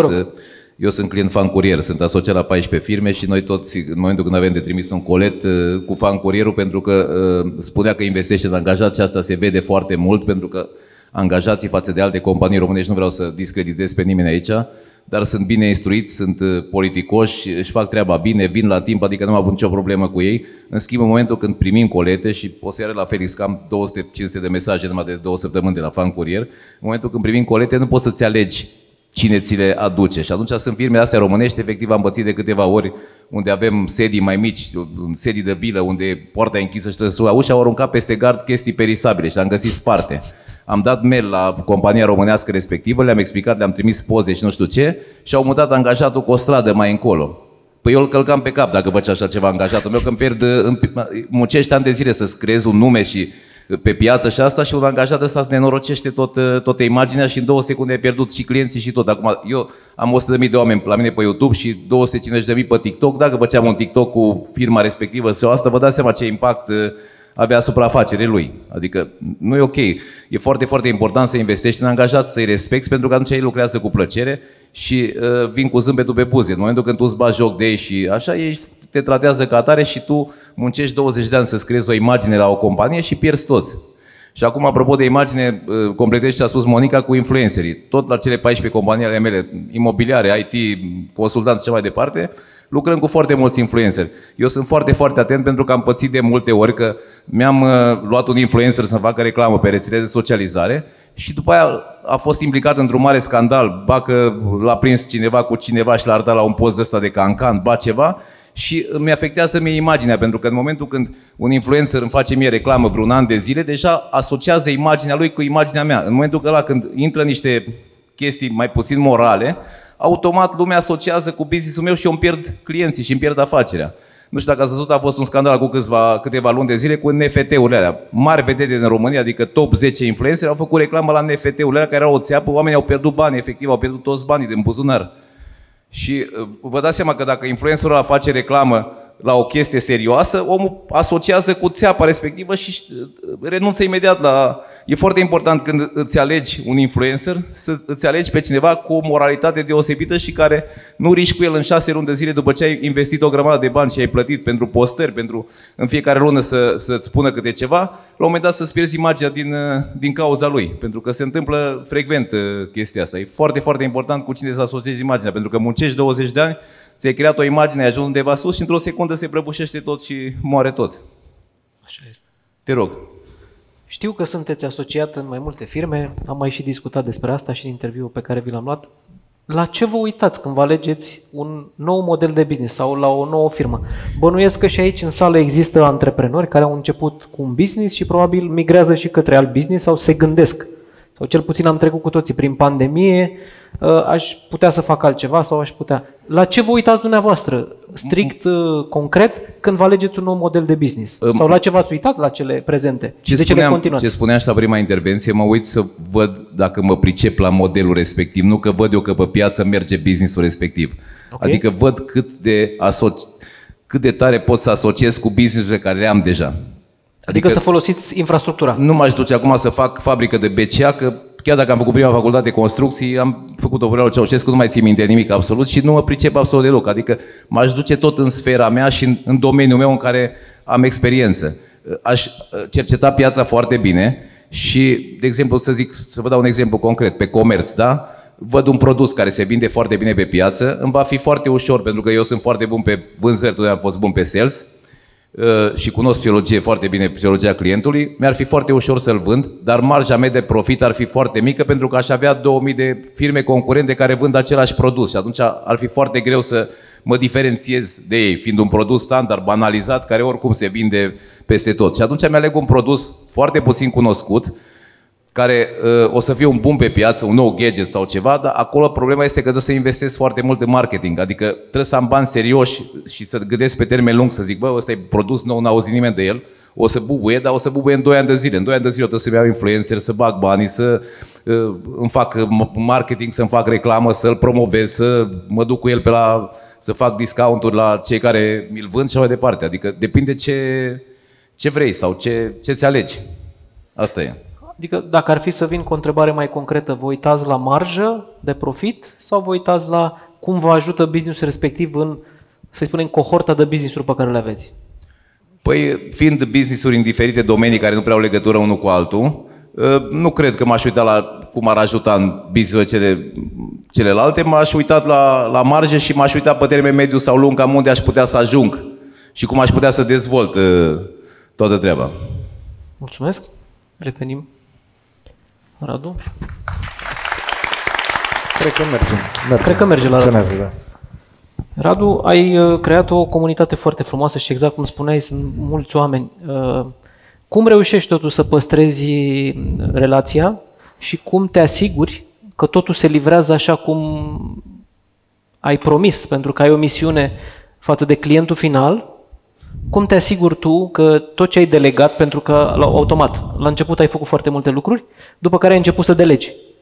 Cum te asiguri că ceea ce tu delegi, că aici bănuiesc că to- toți avem probleme, când delegăm ceva, lucrurile se întâmplă sau nu se întâmplă, sau se întâmplă mai puțin cum ne-am gândit noi, cum, am setat, cum ți-ai setat tu așteptările, astfel încât ca la capătul celălalt de fir sau de e-mail să se întâmple exact cum ți-ai fi dorit tu.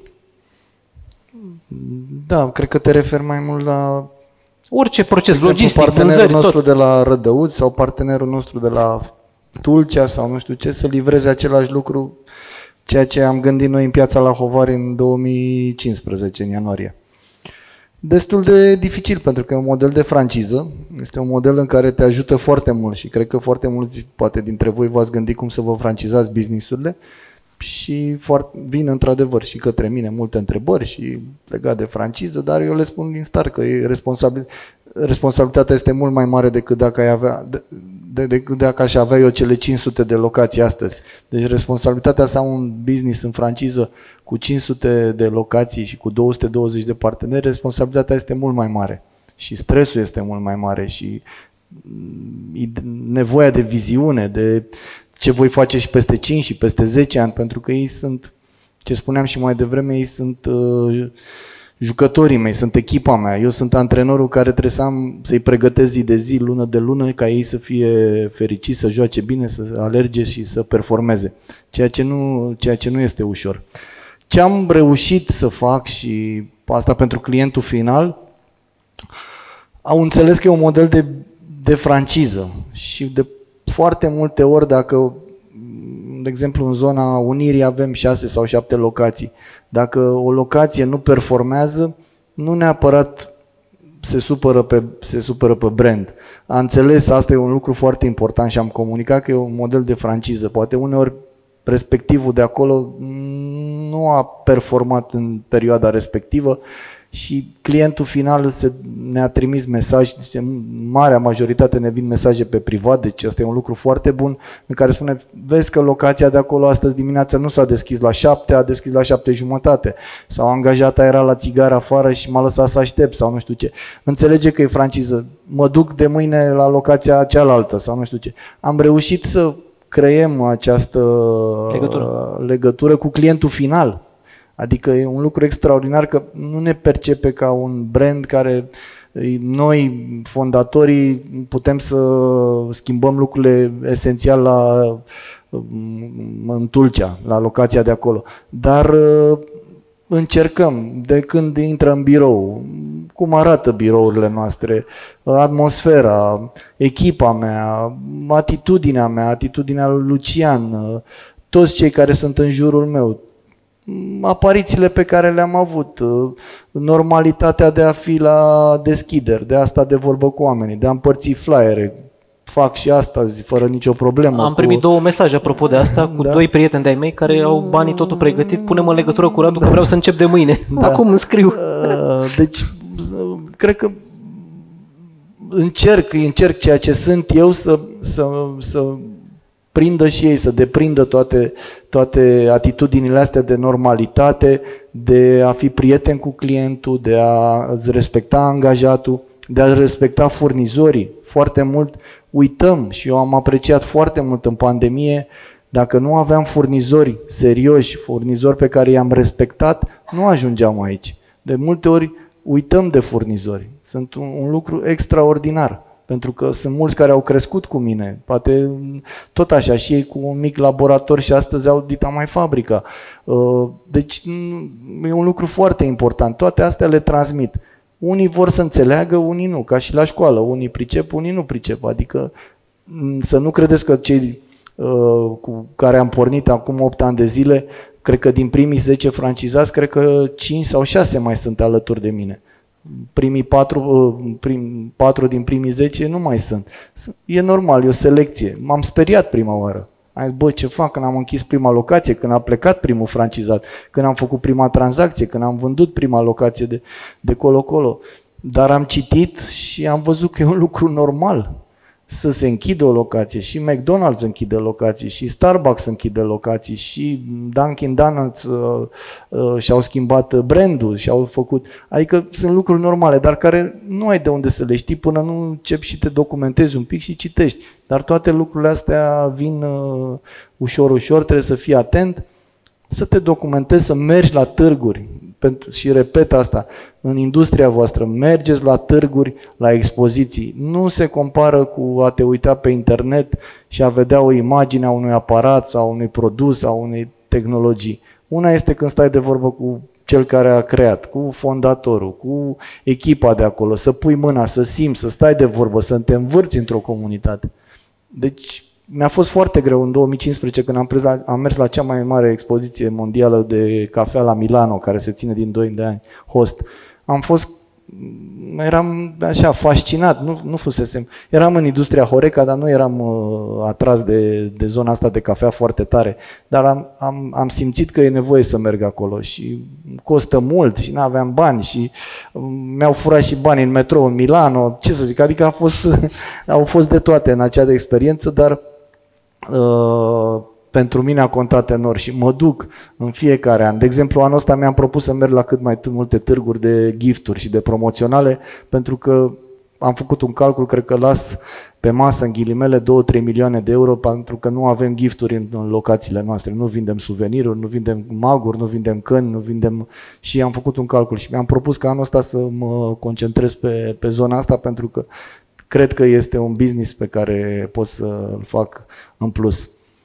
Deci cam, cam asta. e. Încerc să transmit ceea ce sunt eu, să, să, să simtă și francizații și atunci sigur vor simți și clienții, că e Tulcea, că e Cluj, că e Sibiu. Dar nu este ușor pentru că România este segmentată, diferă consumatorul de la regiune la regiune, unul consumă espresso, altul consumă cappuccino, altul vrea americano, altul preferă cu mai multă apă. Uh, E f- foarte dificil businessul, nu avem o tradiție în cafea extraordinară, creștem, dar încă nu suntem în uh, topuri pe consum de per capita mm, de cafea pe an. Pe- Da, cam, uh, cam asta e legat de, de ceea ce am am legat de cum reușesc să transmit mai departe ce, uh, ideile mele, valorile mele către, către francizații. Super, mulțumim. Mai avem o întrebare și trecem la cea mai apreciată sesiune, sesiunea de Q&A. Microfoanele sunt pregătite, să, sper să aveți și voi pregătite uh, întrebările pentru că 20 de minute trec așa, foarte rapid. Uh, o să luăm tot de la domnul Pătrășcanu. Domnul Pătrășcanu, în ce veți investi în viitor? Da, bună întrebare. Știi, uite, succesul Fan Courier a- aici aș, aș avea ceva de adăugat înainte. Mulțumesc tare mult pentru laudele aduse. Eu știu gunoiul de supreș. de vă rugăm să nu ridicați mâna pe cei care v-am supărat. Și da, vreau să transmit acea cultură tuturor oamenilor până la Sighet, așa cum spunea și Radu, până în toată țara. De foarte multe ori nu reușim și e o parte din rușinea pe care o am eu. Adică trebuie să fim transparenți să ne dăm seama de lucrul ăsta, că ni se întâmplă. Uh, Ceea ce să trans organizației mele de fiecare dată e că trebuie să fie empatic. Uh, Oameni care nu sunt empatici, empatici nu au ce căuta în servicii. Chiar nu au ce căuta. Pot să, pot să fie softiști. Da, pot să facă un soft. Nu-i vede nimeni acolo ca să la ei să facă lucruri. Dar când lucrezi în servicii, dacă nu ai empatie și dacă nu simți ceva pentru oamenii din jurul tău și client, n-ai ce căuta acolo. Încerc să găsesc acești oameni și să-i îndepărtez din, din, din companie. Revenind la întrebare, în ce vreau să, în ce mi-ar plăcea sau în ce vreau să investesc în viitor. Când ai un business de succes ca fan curier, da, zici, bă, le cam știu pe toate, sunt foarte deștept și frumos. Nu că n-aș fi, nu râdeți. Uh, zici, știu tot. Deci ori, în, în orice aș investi, s-ar putea să crezi la un moment dat că tot ce atingi se transformă în aur, știi? Și, bă, am făcut 8500 de oameni, cifră de afaceri, peste un miliard de lei. E ok, sunt deștept, sunt bun. Și te duci și investești cu mare relaxare într-o companie de car sharing în care baci un milion de euro și iese nimic. Și mi s-a întâmplat chestia asta. A venit cineva la noi cu această idee de car sharing. Prima firmă de car sharing s-a deschis la, la Cluj. Se numea Pony Car Sharing, se numea, pentru că am închis-o, slavă cerului că ne-am trezit la timp și am închis-o, că pierdeam și mai mult de un milion de euro. Dar uite că a dat, am dat-o de gard. Da? Cu toată știința noastră, noi suntem trei oameni, fan înseamnă Felix, Adrian și Nicolae, niște oameni foarte înțelepți, drăguți, buni, deștepți și uite că am dat-o de gard. Hmm? E foarte interesant că nu se potrivește întotdeauna. Am mai făcut niște afaceri, în continuare am investit într-o platformă, că tot era la modă și aia s-a dus naiba, acolo au fost câteva zeci de mii de euro. În schimb, am învățat din lucrurile astea și am început să mă enerveze, să nu mai investesc în niște business-uri care, care chiar pierd bani. Acum, știi tu, când ai mulți, pierzi un milion. O să vi se pară, bă, ăsta a pierdut un milion. Prost. Nu. nu. Am avut, sunt foarte confortabil psihic cu mine că am pierdut acel milion. Sunt ok. Sper, totuși, nu sunt confortabil cu mine dacă nu învăț ceva din lucrul ăsta. Că după aia chiar sunt prost.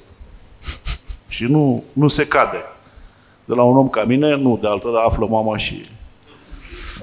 Deci nu se cade să mai fac chestia asta. Și atunci mă uit și investesc în, odată, în lucruri la care mă pricep, foarte bine a spus, da, investește în logistică. Și am investit într-o firmă uh, de logistică, care e complementară curieratului și care chiar merge foarte bine, e pe cifre, chiar stă foarte bine.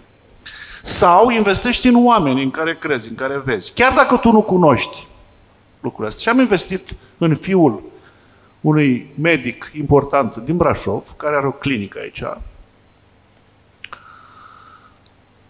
Și fiul s-a deschis, a lucrat la o clinică pe la Regina Maria Intermedicas, Intermedicas, da, și acum a, a venit la mine, am avut o problemă cu fiul meu și a trebuit să ajung cu el la o universitate, la un spital universitar prin München, am rezolvat problema, dar el m-a dus acolo, a fost ghidul meu. Eu eram foarte amărât cu fiul meu, chiar avea o boală la care nu-i dădeam de cap și eram foarte supărat și el a mers cu mine și m-a întrebat la un moment dat, într-un restaurant münchenez, am și o idee de business și vreau să ți-o prezint.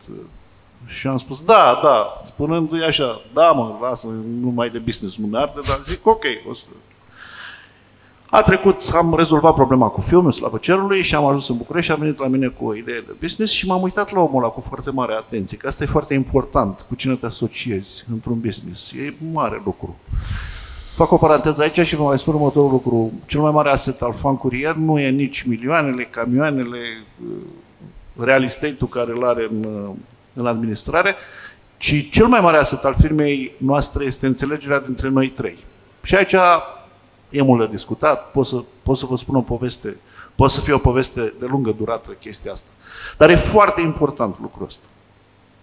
Și atunci, având încredere mare în omul ăsta și privindu-l, uh, caracterul lui, uh, forța de muncă și, și uh, uh, perioadele lungi de muncă pe care trebuie să le ia. Că un startup să știe, tu ești acolo totul, nu delegi nimic. Aia e singura bucată dintr-o, să ne înțelegem că aveam, avea dreptate. Uh, mai devreme, doamna cu, cu delegatul ăsta, că e foarte important și cu delegatul ăsta, nu știu, când am început să deleg, greu, greu, foarte greu, uh, mi-am pus următoarea întrebare. Cui deleg? Când deleg? Că a fost una dintre întrebări. Când deleg? Cui deleg? Și cât deleg? Ce mai opresc mie? Și am continuat să fac lucrul ăsta citind niște cărți în domeniu. Deci, mă uit foarte atent la omul respectiv și atunci am spus, da, hai să facem o clinică. Omul vrea să facem o clinică. Și am făcut o clinică de care e pe neuro, se cheamă NeuroAccess, merge extraordinar de bine. Nevastă mea mi-a spus să nu mai vorbesc niciodată despre ea, că acolo ea asociată. Și a spus, bă, tu ai fan curier, nu mai vorbi. Lasă-mă și pe mine să vorbesc de chestia asta, dar eu nu mă pot abține și vorbesc în continuu despre chestia asta, pentru că e un succes. Și asta se datorează faptului că acolo există acest om care și-a dorit foarte tare lucrul ăsta, pe care eu l-am, să zic așa, l-am mirosit, hai să zic, că pot face business cu ele, eu nu mă bag deloc, că nu mă pricep deloc la businessul de sănătate, în sănătate, dar am venit cu investiții și pot veni cu mici experiențe din, din, din experiența mea de business pe care să le implementăm acolo și să-i spun, hai să nu facem mai că uite, eu am făcut-o și n-am mers și așa mai departe. Deci cam la lucrurile astea mă uit când vreau să mai investesc în noi. Și mai vreau să investesc. E foarte important să, să-ți multiplici banii prin bursă și m-am jucat pe bursă cu câteva zeci, sute de mii de lei. Am pierdut tot. E foarte important că te duci pe bursă să pierzi odată mult. Sunteți de acord cu mine cu chestia asta? Că după aia înveți al naibii de tare. Da? Adică bursa e despre câștiguri, dar mai e despre ceva, să fiți foarte atenți. Că acolo vi se face un profil investițional, dacă vreți totuși. Un profil mic, adică cu risc foarte mic, să bagi bani în borduri de stat sau în alte lucruri care sunt foarte ok, foarte, foarte neriscante. Profil mediu sau profil high, în care poți să investești, să pierzi foarte mulți bani, dar să și câștigi enorm de mulți bani. Da. M-am dus și acolo ca să învăț mai mult. Cu acea sută de mii de lei, câteva sute de mii de lei investiție pe, pe bursă a fost doar să învăț lucruri. Singurul lucru care nu m-a atras deloc, și ăsta e dintr-un principiu, s-ar putea să fie prost, nu vă luați după mine, a fost să nu investesc niciodată în criptomonede. Da? Eu n-am investit niciodată în criptomonede, nu cred în ele. Dar asta nu înseamnă că nu am prieteni, am un avocat din București, care a monetizat vreo 16 milioane de euro, oameni buni. Ca știu. Da, știu.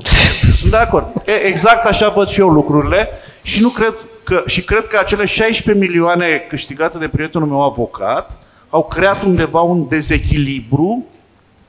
Cum se cheamă sindromul ăsta, Stockholm? Când unul dă din, când fluturile dă în, unde se duce mai departe și dezechilibru chestia asta. Care cred e, e faptul că în spatele fiecărui ban câștigat, și revenim aici la băgatul mâinii mele în buzunarele dumneavoastră, e trebuie să, să dai ceva pentru a primi lucrul ăla. Și cred că în spate există un serviciu, o marfă pe care ai produs-o și așa mai departe. Sunt un pic de modă mai veche, Warren Buffett parcă avea chestia asta. El nu investea în lucruri în care nu credea. Sau că să fie palpabile. Dar acum așa mai revenit omul, am înțeles că a văzut puterea creșterii a tehnologiilor noi care nu sunt palpabile, da? Când ești influencer, nu știu ce poți să palpezi. S-ar putea să poți, s-ar putea să-mi explici tu despre chestia asta. Dar, revenind, ă, cred foarte tare în lucrurile astea. Deci, iată, sunt locuri în care investesc bani, sunt ă, lucruri în care nu investesc și pierdut foarte mulți bani, Uh, continui să fac, să investesc și să nu mai pierd așa mulți bani, eu cred că o să mai pierd, că na, fiecare avem o doză de prostie care se cultivă, vrând nevrând să cultivă așa câteodată, dar trebuie să avem grijă să nu depășească doza de, de uh, lucruri normale pe care trebuie să le faci în viață. Cam așa stau lucrurile din punctul meu de vedere. Monica, la ce tendințe să ne uităm uh, în, următorul, în următoarea perioadă? Și cum, uh, cum ne sfătuiești să ne alegem uh, pe scurt următoarea campanie sau următorul influencer și la ce să ne uităm concret? Fie că suntem o companie mică, medie sau mare, mă rog, obiectivele sunt clar, nu pot fi obiective pentru toate tipurile de companie sau potrivit, dar pentru companiile potrivite, la ce ar trebui să ne uităm țintit? Adică la influencerul respectiv. Uh, așa cum spuneam și mai Grație. devreme, orice companie are o strategie și are niște obiective clare în comunicare. Uh, influencers marketing și influencerii în sine sunt doar unul dintre uh, canalele de comunicare și cu siguranță nu sunt și nu vor fi niciodată suficient. Sunt o formă de media pe lângă care vin multe altele. Uh, și uh, pentru o campanie de succes în influencers marketing, uh, tendința actuală este de autentic. Uh, fiind intoxicați, ca să zic așa, de foarte multă publicitate în toate formele ei, uh, oamenii care constituie publicul și audiența acestei uh, campanii vor reacționa mult mai bine la un mesaj autentic. După care, în acest mesaj, desigur, trebuie să presar unul dintre cele două elemente clare pe care sunt sigură că toată lumea le cunoaște deja, emoție sau și umor. Dacă nu avem nici emoție, nici umor într-o postare, mai bine nu o facem. Uh, și atunci, uh, pentru mine, tendințele sunt acestea, adică autenticul, emoția slash și umorul. Uh, după care spuneam mai devreme că nu este neapărat util să ne adresăm prin comunicatori macro. Pentru că aceia, în primul rând, vor avea foarte multe postări publicitare pe pagină, uh, în al doilea rând, vor avea foarte puțin timp pentru proiectul nostru, pentru că proiectul nostru nu reprezintă ceva extrem de important pentru ei. Uh, și atunci abordarea lor și uh, publicul lor sunt total diferite de un mediu sau un micro-influencer. Încerc să încurajez oamenii către asta pentru că făcând sales în fiecare zi, uh, în 80% din timp sunt sunată pentru top 10 dar portofoliul meu este format din peste 80 de influencer, pe lângă care mai avem um, multe colaborări în piață care nu sunt neapărat exclusivă și unde tare mi-ar plăcea să văd brandul cu tare cu influencerul cu tare. Consider că așa cum lăsăm specialistul să facă o campanie, ar fi minunat să lăsăm specialistul să ne facă și partea de mapping de influencer, adică să ne spună poate el în mare parte cu cine să lucrăm pe campania respectivă care promovează Uh, un uh, suc natural de aronia, dau exemplu, nu fac reclamă. Uh, Putem să facem. Și atunci, din punctul meu de vedere, ar fi absolut ideal ca noi, cei care cunoaștem acești oameni la nivel personal, pentru că eu fac personal management și chiar îi cunosc pe fiecare în parte, cu toate obiceiurile aproximativ, să ne dăm și noi cu părerea despre ce vindem și să nu ne comportăm pur și simplu ca niște vânzători de catalog. Mulțumim! Mulțumesc și eu! Există multe modele de leadership. Nu o să vorbim despre toate, nici nu avem timp, este o emisiune de vreo 3, 4, 5 ore. Dar un model de leadership adaptat la cultura noastră națională și la modelul de firme uh, antreprenoriale aici locale și în același timp uh, raportându-ne și la timpurile pe care le avem. Ce recomanzi? O să dezamăgesc un pic cu răspunsul. Nu știu, poate cineva o să iară informații. Leadership-ul acesta este foarte, foarte dezbătut, așa ca, să zic, definiție. Deci, înainte de toate, nu are o definiție. Doi, noi vrem să adaptăm totul la noi, în loc să folosim autenticitatea, suntem 8 miliarde și ceva de oameni. Fiecare, eu vreau să fiu, nu știu, am auzit tot fel, Jack Welch, modelul meu e al meu a fost Gandhi, da? Eu sunt mai puțin cu banii, eu sunt cu oamenii. Deci când am plecat de la ultimul job, când am demisionat din poziția de CEO, m-a întrebat uh, investitorul suedez, un fond de investiții, că am lucrat pentru vreo trei fonduri de investiții, zice, băi, nu știu cum ai reușit. Zic, băi, voi v-ați uitat la tabele, eu m-am ocupat de oameni. Așa am reușit că tabelele acelea și banii sunt doar consecințele faptelor noastre și țin foarte mult să accentuez asta. Din acest punct de vedere, eu aici, poate în acest panel, sunt un om atipic, poate cu Costi, care și el este mai social așa ca și mine, dar um, nu m-au interesat niciodată banii. Pe mine m-a interesat sensul vieții, pentru că dacă nu ai sensul, degeaba ai bani. Deci nici cuvântul fericire nu-l folosesc prea des. Și revenind la leadership. Leadership-ul este autentic. Tu trebuie să iei ce este trebuie. Nu trebuie nimic. E bine să, să iei ce este mai bun în tine. Și autenticitatea ta, dacă tu nu ești liderul propriei vieți, cum poți să fii lider pentru o echipă, o comunitate? Nu, nu te vor urma oamenii. Liderii nu se numesc în funcție. Noi numim în funcție. Liderul, dacă nu este urmat, liderul e ales. Și noi vrem să adaptăm, apropo de, s-au inventat modele de leadership, Goleman, Moleman, Buleman, tot felul de mani, mani care ne învață empatia. Acelea sunt invenții pentru că societatea americană a pliat pe societate niște modele care satisfăceau capitalismul atunci, în momentele respective. Poate mâine, după aceea a intervenit leadership-ul transformațional, leadership-ul nu știu care. Eu nu cred că leadership-ul are atâtea variante și definiții și toate cele. Leadership-ul este despre echilibru, echilibrul individual al meu ca individ, adică să am o pace sufletească și eu acum cred din ce în ce mai mult uh, că fără credință nu se poate realiza acest echilibru, poți să mergi la psiholog și 20 de ani, dacă tu ești stresat și frustrat acasă, mi s-a întâmplat într-un job. M-au recrutat o companie grecească de cosmetice, al doilea job pe care l-am avut de director general, a doua zi, nu neapărat în ziua respectivă, a doua zi dimineața a venit directorul comercial, mi-a pus cheile de la mașină, talonul, laptopul pe masă și a zis, eu nu accept să fiu condus de o femeie. Eram șocată, efectiv. Nu era misogin el neapărat, dar probabil că venea, avea o frustrare de unde... Și un guroaică pe deasupra în București, deci jale, jale, jale. Și zic, mă, dar care e problema? Îl chema Costi, apropo, nu știu cum s-a nimerit. Și îmi zice, zice, mie mi-ajunge o șefă acasă. Deci nu mi-a dat nici măcar o zi șansă să ne cunoaștem, să vedem cum să lucrăm împreună și așa mai departe. Deci eu cred în oameni și cred că nu degeaba s-au scris adevărurile și nu sunt evangelizator, credeți-mă, sunt o simplă romano-catolică.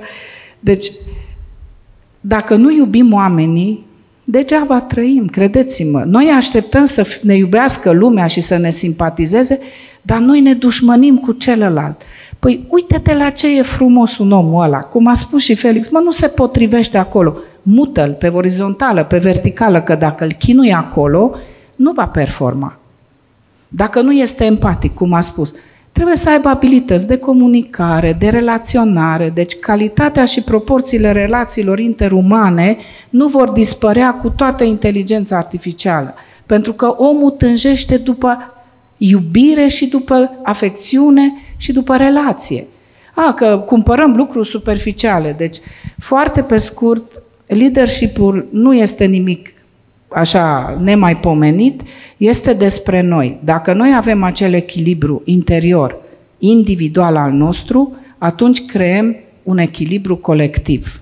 Deci dimensiunea individuală și colectivă a echilibrului egal leadership. Zic eu, din experiență pur personală, mă poate contrazice oricine, dar eu zic că banii care se dau în școlile de leadership și tot felul de, de teorii și de cum să devii empatic, degeaba ți se spune în teorie, este plin internetul de, de sfaturi, cum, a, nu mai spun de sloganul motivațional care circul, nimeni nu se identifică, dar like-uri și share-uri și împărtășim și dar nimeni nu se gândește la esența acelui lucru. Nu se gândește, deși unele chiar sunt profunde și sunt tot din Evanghelie. Vindem bestsellere reformulate pe mii de euro. Deci nu vă recomand, lucrați cu voi înși vă și toți puteți fi, oricine poate fi lider. Un șofer de camion este lider, credeți-mă. Deci o singură dată am urcat într-un tir de la și am zis, Doamne, deci ce om nemaipomenit e ăsta care întoarce și parchează cu spatele acest tir de 20 de tone. Deci m-am aplecat în fața lui. Deci fiecare dintre noi avem doza aia de leadership. Important este, și cu asta închei, să avem menirea asta să fim lideri. Fiecare profesie are o... Deci noi trebuie să simțim că ne place, cum a spus Radu, că nu o să mai placă, nu o să mai fac. Deci dacă el asta simte că este misiunea, menirea lui pe pământ, că leadership nu e o funcție sau un rol, este o menire, să știți. Și menirea asta e confundată cu funcția, din păcate, la noi, da? Na. Asta este, mai avem de învățat, deci nu cred că e bine să adaptăm nimic, că avem și noi leadership în țara asta, doar că această smerenie a leadership-ului, care este esența de fapt, este atât de puternică că oamenii care au leadership, și mă refer strict la politică acum, la politicieni, nu iese la suprafață. Oamenii aceștia stau în umbră și este mare păcat. Mulțumesc!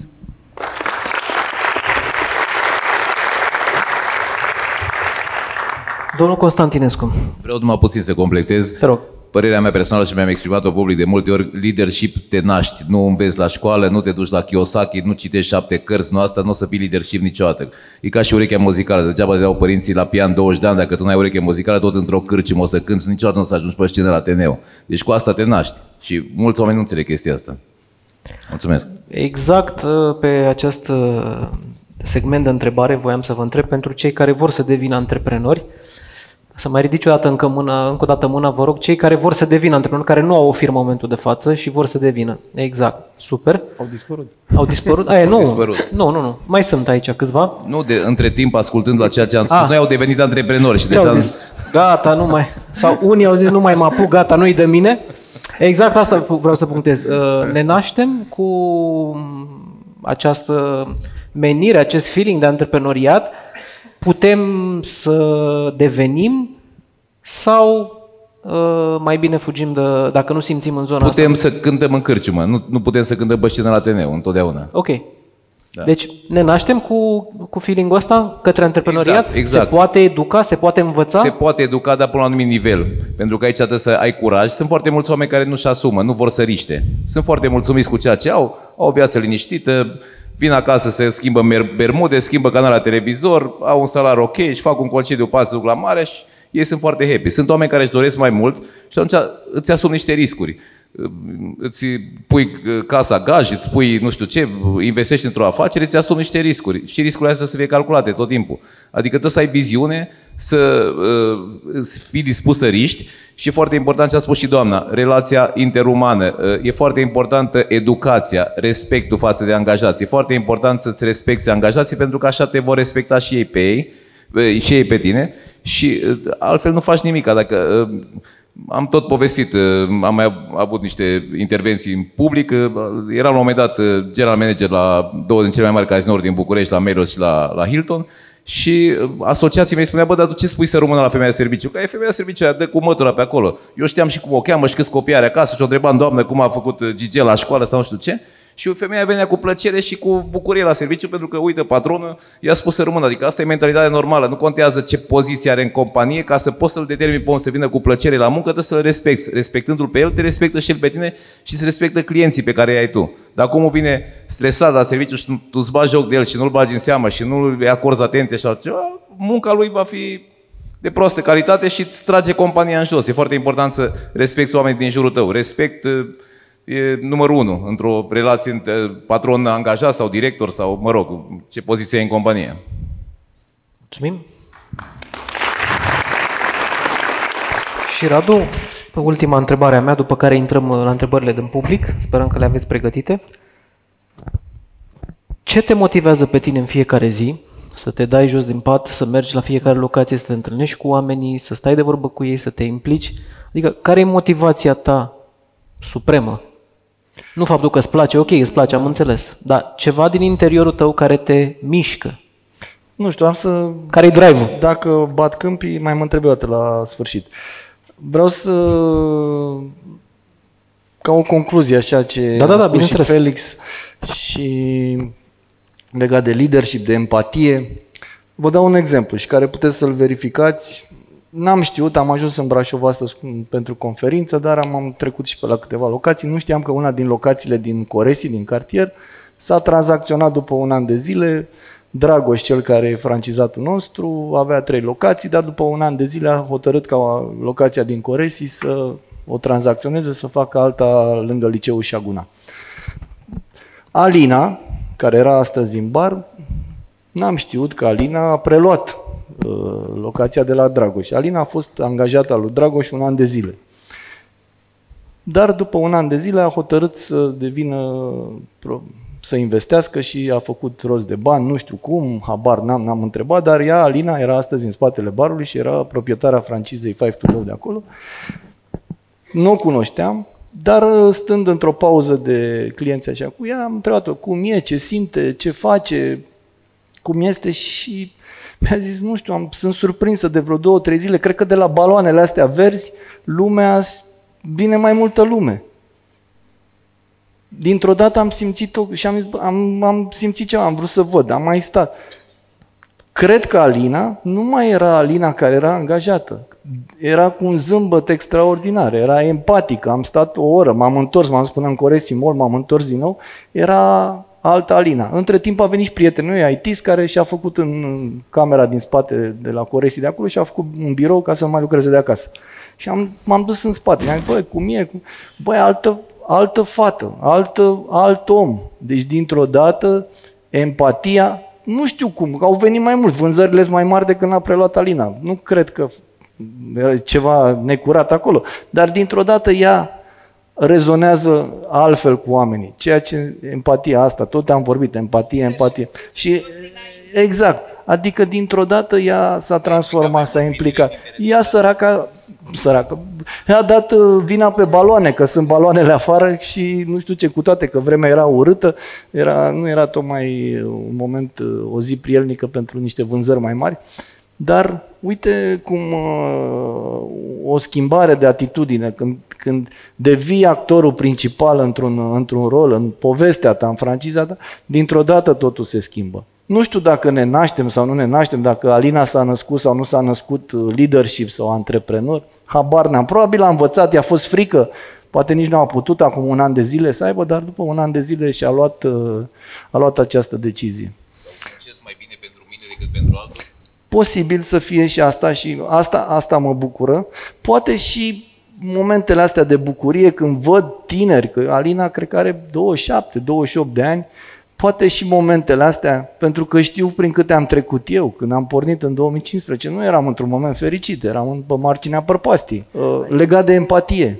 În fiecare an de sărbători, înainte reuceam și de Paște, dar acum de Crăciun, sunt pe toți 220 de oameni și în ziua de, înainte de Crăciun vorbesc personal cu fiecare, personal la telefon. Nu este ușor, la început era simplu, acum am ia vreo două zile să-i sun pe toți. Dar mă duc la Sinaia, stau acasă două zile singur și vorbesc cu ei fiecare. Uneori am sunat, îi murise mama, îi murise pisica. În alea două zile te, te conectezi foarte tare la ei pentru că stai cu unul mai mult de vorbă, cu altul mai puțin, dar e legat tot de empatie. Faceți un parte pentru toată compania. Da, este un lucru extraordinar. Ok, l-am moștenit din familie, am învățat de la tatăl meu, așa am, am fost educat. Dar este un lucru care contează foarte mult. Și tot așa, empatie, empatie, empatie. Dar o fac natural, nu o fac fals. Că probabil dacă o făceam fals, făceam un meniu, se vede, dădeam un meniu. Că foarte mulți au zis, bă, dar de ce te mai dai sunt tu? Dă un, dă un mesaj din ăla făcut așa și trimite la toată lumea sau pune pe grupul de WhatsApp, vă mulțumesc la mulți ani și Crăciun fericit, să fim sănătoși și voioși mă conectează foarte tare și asta, asta îmi dă putere și merg mai departe. Și în momentul când, dacă, Doamne ferește, nu o să mai îmi facă plăcere ceea ce fac, posibil, la un moment dat, vârsta, uh, stresul, organizația poate o să fie prea mare, poate nu mai mă regăsesc, am să, am să fac un pas în spate. Da, cam astea consider eu că sunt lucrurile importante și mă bucur că rezonăm toți pe nivelul empatiei. Cred că businessurile noastre fără empatie nu, nu, au cum să, cum, nu au cum să funcționeze, nu ai cum să convingi pe cineva să cumpere o franciză de la tine, să cumpere uh, un serviciu, să cumpere un influencer, orice, să cumpere... Nu ai cum, adică se simte dacă... Eu nu sunt un bun vânzător. Vă spun sincer, eu uh, am preferat să-l las pe Lucian, pe Bianca, pe Răzvan să facă partea de, de vânzare de franciză. Pentru că sunt vând foarte ieftin, sunt foarte ușor de convins și sunt, îmi pare rău și așa, așa. Nu, nu cred că aș fi performat în vânzări foarte bine, dar am lăsat și mi-a fost greu să deleg, ca și Felix. Foarte greu. Și acum încă mai sunt, nu mai sunt chiar la firul ierbii și fac eforturi foarte mari să mă detașez ca să nu mai mă încarc zilnic de toate problemele și pot să, să am un impact mai mare, să aduc mult mai mult plus valoare celor 220 de antreprenori. Dar mi este foarte greu când merg în mașină și văd niște lustre care știu eu și văd praful atâta din mașină pe lustrele respective, mă apucă toți nervii, adică când știu ce și cum. Adică n-ai cum, în momentul când ai crescut totul, când simți, când încă ești acolo, nu ai cum. Da. Apropo de delegare. Da.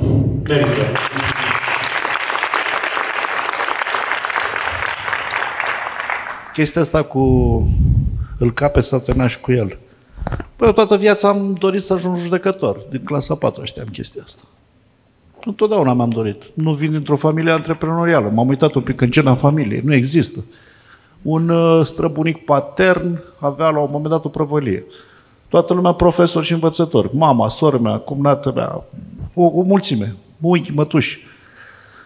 Ce a fost la mine e că, nu știu, dorindu-mi foarte tare să ajung judecător din clasa 4 și mama și-a dorit foarte tare să aibă un judecător în familie, eu am ieșit poștaș. Atât s-a putut. Dar lucrurile au fost uh, foarte bine. Apropo de delegare, am delegat îngrozitor de greu. Îngrozitor de greu. Eu îmi creasem un imperiu de butoane. Vezi ego ăsta de care spunea toată lumea aici? Uh, Îmi creasem un imperiu de butoane prin care să demonstrez cât de frumos și deștept sunt eu. De fapt, asta îmi demonstram. Spuneam și femeii de serviciu câte soluție să pun în găleata cu care spală pe jos.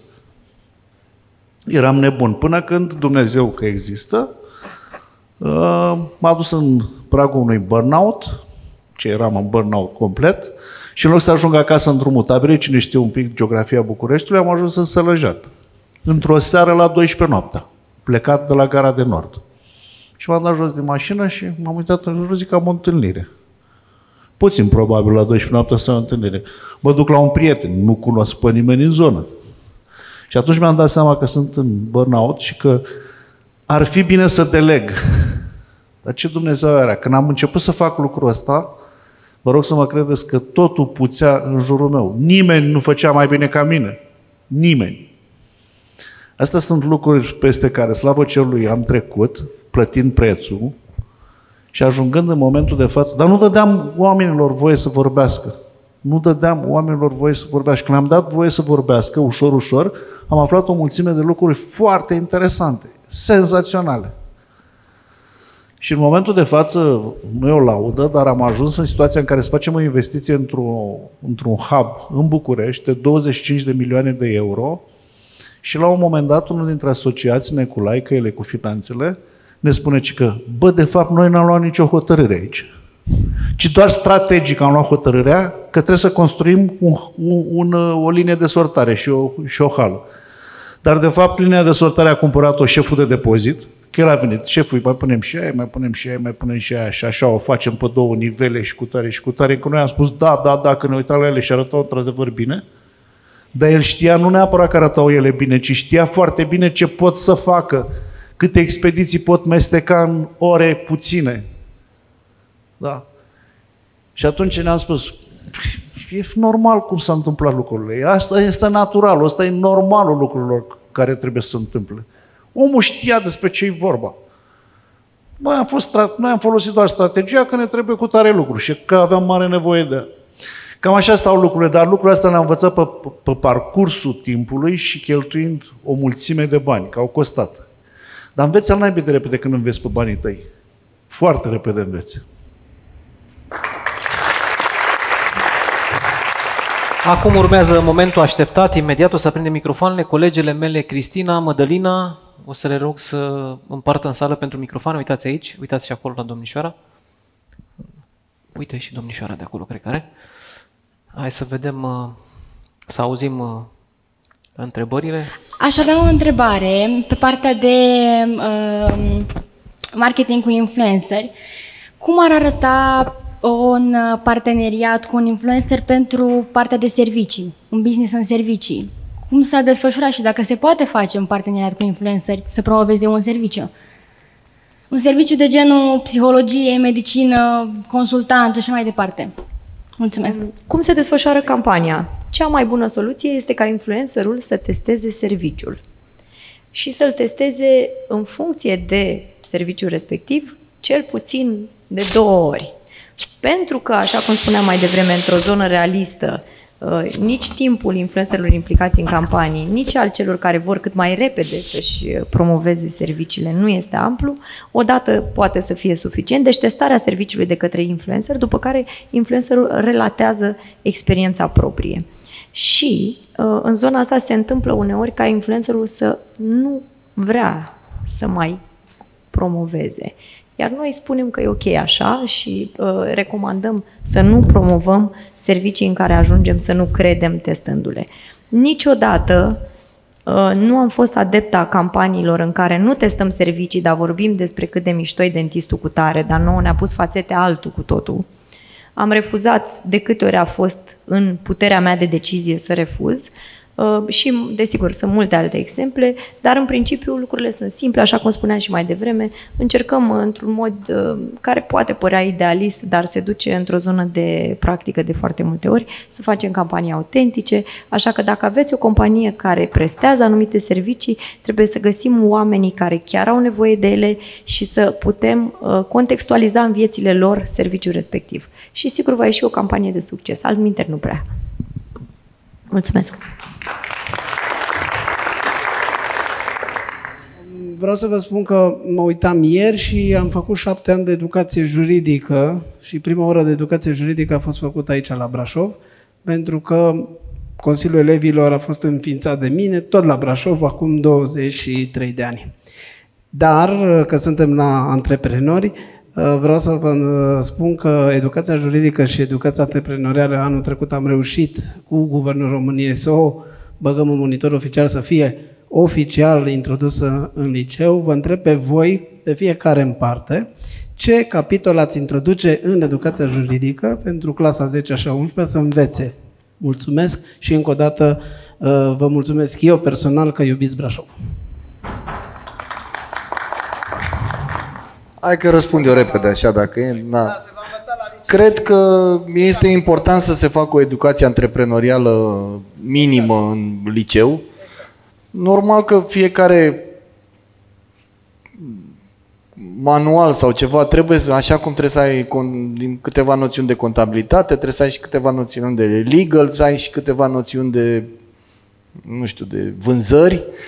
Dar, uh, sincer, uh, un exemplu clar, în momentul când am început acest business, am preferat încă de la prima locație să am un departament juridic care să se ocupe de la zero, pentru că știam ce înseamnă birocrația în România și știu foarte bine și nu am vrut să mă încarc cu absolut nimic. Dar consider că este bine pentru că poate așa își găsesc și o vocație. Poate le place legal și merg la să-ți facă Uh, avocați sau juriști. Poate le plac vânzările și se duc în facultatea de comerț. Poate le plac. Este bine pentru că e important să copiii să descopere, tinerii să descopere cât de cât uh, ceea ce își doresc și să ia decizia ei și nu părinții. Asta este foarte important și atunci poate dacă dau cu nasul un pic de fiecare atitudine din asta, posibil să-și descopere o vocație pe care nu se gândeau că or să o facă în viață.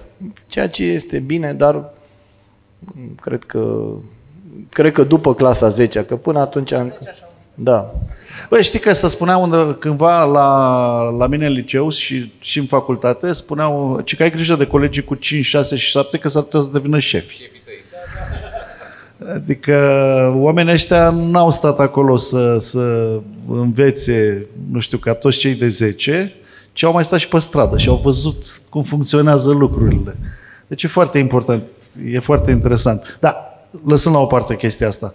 Orice carte citită, orice universitate făcută, orice MBA făcut, orice ce ține de învățare, recomand să fie făcut cu mare încredere, pentru că uh, dacă generația anilor 90 a făcut business uh, mult și bun, În lipsa unui TVA, în lipsa unor taxe, în lipsa a unei piețe care își dorea mai, din ce în ce mai mult, televizoare color, frigidere, etc., etc., uh, se, și se puteau face bani, în ziua de astăzi lucrurile nu mai stau așa. Și trebuie să ai neapărat nevoie de o școală, de niște lucruri pe care trebuie să le înveți. Să le... Dar, într-adevăr, uh, mugurașul pleacă de acolo, din, de la școala vieții, din a avea curaj să te arunci în apă și să înveți să înveți. Deci să nu sară etape. E bine să-i învățăm care sunt etapele. Domnule, trebuie să ai, dincolo de idee, o viziune, o misiune, niște valori, o arhitectură de brand, să știi un model de business cu care pornești, nu așa după ureche, minime, minime noțiuni, că după 10, 15, 20 de ani se întorc și o iau de la capăt. Deci asta cred că e esențială. Că altfel e greu. Eu n-aș băga niciodată educația antreprenorială în școală, că nu trebuie să fim toți patroni sau antreprenori, aș băga educație financiară și învăța oamenii cum să-și gestioneze banii și cum să aibă grijă de ei. Deci niciodată n-aș fi de acord cu educația antreprenorială, ci cu educație financiară.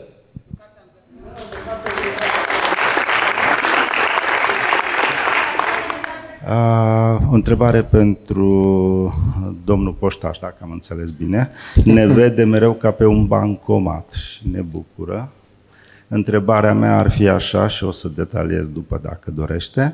Dacă are un ONG sau ceva gen mai sofisticat, Academie de Educație, adică să întoarceți ceva din ce ați acumulat în uh, societate. Mulțumesc! Am învățat să am răspunsuri la orice. Da, sigur, avem o fundație, Fundația Fan Curier, în care se duc o mulțime de bani și ajutăm o mulțime de proiecte. Unul dintre proiecte, pentru că nu noi știm să facem o școală, spre exemplu, dar avem o fundație care alimentează un proiect foarte drag nou, uh, elevi la liceu. Și oferim o bursă copiilor din toată țara care îndeplinesc niște condiții și care, pe care îi ținem pe toată perioada studiilor liceale. Am ajuns să o facem de patru ani și avem primul copii care au luat la facultate. Unii dintre ei la facultatea de medicină, unii sunt la drept, alții pe la politehnică și așa mai departe. Și am hotărât ca cu trei sau patru dintre ei să continuăm să le dăm bursa, deci noi am spus elevi la liceu. Mai mult sunt, fac parte din bordul Supertici, este un proiect al Romanian Business Leaders, din al cărui alt board fac parte, și eu, dar în fine, și proiectul Merito, pe care îl ajut. Asta ține de profesori, iar Superticiu ține de acea mentalitate deschisă a profesorilor. Și vrem să investim în lucrul ăsta. Și aici au fost atinși în jur de 30.000 de profesori, 30-40.000 de profesori prin acest proiect. Nu sunt acolo cu Dragoș Anastasiu, cu mai mulți oameni de afaceri, Felix Tătaru, cine știe, îl, îl, cine a auzit de el. Și vrem să schimbăm lucrurile astea. De ce? Ce dorim noi de la învățământul din România? Să pregătească oameni pentru piața muncii actuală, în domenii, juridic, vânzări, etc. Ce avem noi nevoie? Da? Și atunci, văzând că școala nu mai... Mama mea e învățătoare și îmi spune că școala românească este senzațională, este măreață. Și am spus, mama, a fost cândva măreață, poate pe vremea ta, dar în momentul de față nu prea mare legătură cu ce se întâmplă pe piața muncii. Și aici trebuie să fim un pic de acord cu chestia asta.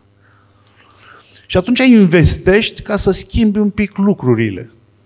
Nu știu, împreună cu domnul președinte, cu al lui proiect, ziceți-mi că l-am și uitat, așa de bine cunoscut e, ă, prin One Voice ne întâlnim cu, cu o mulțime de oameni, cu profesori, căutăm să schimbăm mentalități și să găsim o cale de a rezolva lucrurile. Da, sunt implicat și îmi dedic foarte mult timp în, în locul ăsta.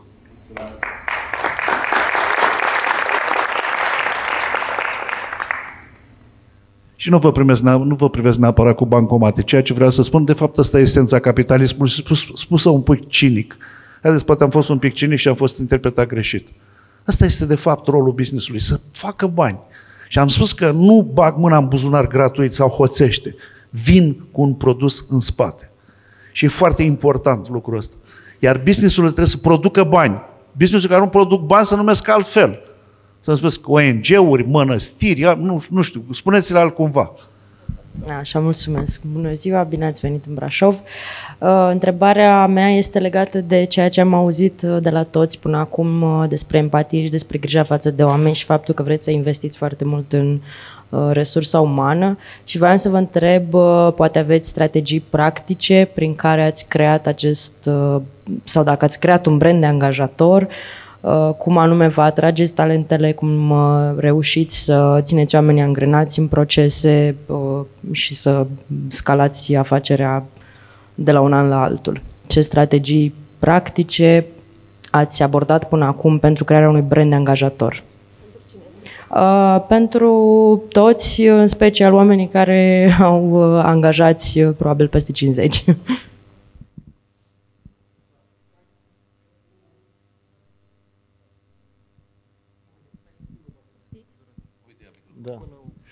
Cred că companiile care sunt în creștere de la, de la an la an au avantajul acesta, pentru că e mult mai ușor să, în momentul când scalezi rapid, compania crește, departamente noi, posturi noi, e mult mai ușor să ții o echipă lângă tine, oamenii de început uh, văd greutatea și dificultatea cred că apare în momentul când compania se așează, e mult mai mm, predictibilă, atunci toate posturile sunt deja ocupate și din ce în ce mai greu. În momentul când accelerezi și ești în creștere, mm, e mai, mult mai ușor. Cred că mm, eu am avut, am adus după mine oameni cu care am avut încredere, oameni care am simțit că rezonează cu mine. De exemplu, Lucian lucrează de când aveam pubul de la Sinaia și lucrează de la 16 ani cu mine, astăzi are 30. Și după, din Sinaia am adus echipa de bază, deci primii 10 oameni de bază sunt aduși de mine din Sinaia. Cred că contează și caracterul, oraș mic, uh, posibilități mai limitate. În momentul când au venit la București, au simțit uh, altfel business-ul și oportunitățile. Dar uh, le-am acordat încredere, i-am respectat și am avut multă empatie cu ei și multă înțelegere și răbdare. Bună ziua, vreau în primul rând să vă mulțumesc pentru două ore fără telefon. Este ceva extraordinar.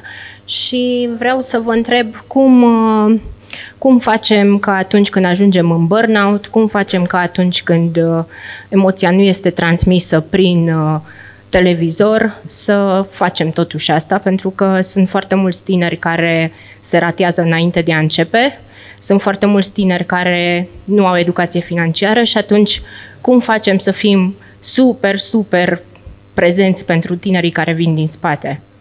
mi-a, mi-a delegat uh, Felix uh, răspunsul. Da, întrebările sunt uh, foarte complexe. Deci, apropo de brandul de angajator și toate acestea, păi ani de zile are Radu în spate, da?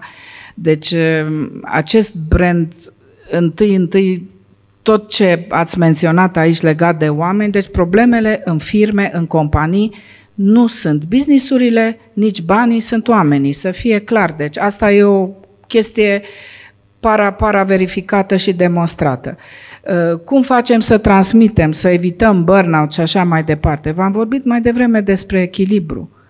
Deci tu care ai business-ul, tu care delegi cuiva sau numești un om care să conducă, deci toate acestea se realizează prin leadership. Nu există mari secrete în lume. Deci leadership este despre echilibru, încredere reciprocă. Restul vine de la sine. Mai mult de atât, nu, nu, chiar nu am ce să spun. Adică pare foarte greu de înțeles pentru cineva care este, știți cum este, că avem emisfera stângă și dreaptă, avem inteligența rațională, emoțională de care s-a legat Goleman, iar la mijloc este inteligența spirituală. Nu în sens religios, fuziunea dintre rațional și emoțional. Și inteligența spirituală, deci de noi depinde. Dacă ajungem la acel echilibru la mijloc, dacă ești la mijloc, ești pragmatic. Știți cum numesc eu asta în leadership? Răspunsul ăsta este că acum mi-a venit în două cuvinte. Fermitate blândă. Ei, cum vă sună chestia asta? Sau blândețea în fermitate, nu știu cum să zic. Uh, fermitate blândă și să știți că se poate, vă spun din experiență personală. Deci oamenii, eu am învățat de la oameni, aveam un ego cât muntele când am avut primul meu job de director general. Nu vreți să știți, eram mai deșteaptă de 10 ori decât a povestit. Uh, uh, uh, nu crezi, Felix. Nu vă puteți mai... Vai, dar eram imbatabilă. Oamenii, le spuneam oamenilor că era așa un proverb, uh, prindem și, năv, uh, și vântul în năvod, vă puteți imagina așa ceva, pentru că nu există ceva mai imposibil. Deci așa vorbeam eu când aveam și eu 30 și ceva de ani. Și între timp m-am trezit la realitate pentru că oamenii i-am încurajat și am zis hai să dăm feedback. Apropo de feedback, feedback-ul poate fi un instrument foarte important. Dar nu dăm numai feedback pozitiv. Dăm feedback. Feedback nu înseamnă că e numai de bine. Și au venit la mine în birou. Șapte, opt directori mi-au raportat mie în ultimul job la Fabrio și când a venit primul și mi-a zis, băi, ești de o aroganță, Păi venea să-l bat pe ăla, zic, cum să spună că sunt arogantă? Sunt sigură pe mine, am ambiție, ok, am un pic de ego acolo, dar... Bun, a ieșit, a venit al doilea și îmi spune, bă, tu mereu impui ideile tale, dar cine ești tu, mă, Dumnezeu? De dai deșteaptă aici, ești Dumnezeu firmei și nu știu. Mă uitam, zic, m-am dus acasă, a, și a doua zi a venit al treilea, a fost un pic mai moderat, nu știu dacă au vorbit între ei, și a venit și al cincelea și a șase. Și atunci am început să mă uit în oglindă acasă, n-a zic, las că vă dau și eu feedback. Și le-am dat. Dar am început să mă schimb. Am zis, bă, nu le vând ideile, îi implic să vină și de la ei, să se implice și ei, să se identifice cu ideile și atunci când implementau nu mai ajungeau la burnout, că spuneați de burnout. Pentru că omul dacă e implicat și este un dialog și nu un monolog, deja se simte parte din poveste. Asta pot să vă spun eu din experiență personală. Dar nu e ușor când vine cineva și îți spune, tu ești acolo în fruntea piramidei și îți spune, bă, ești cam scârboasă câteodată și nu ne lasă să vorbim. Da? E? La început negi, că așa faci. Alice, n-ai, n-ai riduri când te uiți în oglindă dimineața în baie, cade lumina, nu știu cum. Bineînțeles că ai riduri aici, că ai peste 60 de ani, normal că ai riduri, nu? Ce tot îți imaginezi tu că bate curentul, lumina, ce știu eu ce bate. Deci nu e ușor să te uiți în oglindă, știți? Și închei cu asta, mai avem o imagine de asta pe care o prezint la toate conferințele de leadership. O pisicuță care are umbra unei leoaice. Ăștia suntem, dragilor, toți, aproape fără excepție. Că dacă n-am fi așa... nu, suntem între. Am mai evoluat un pic. La, la mine funcționează. Felix de Chet merge.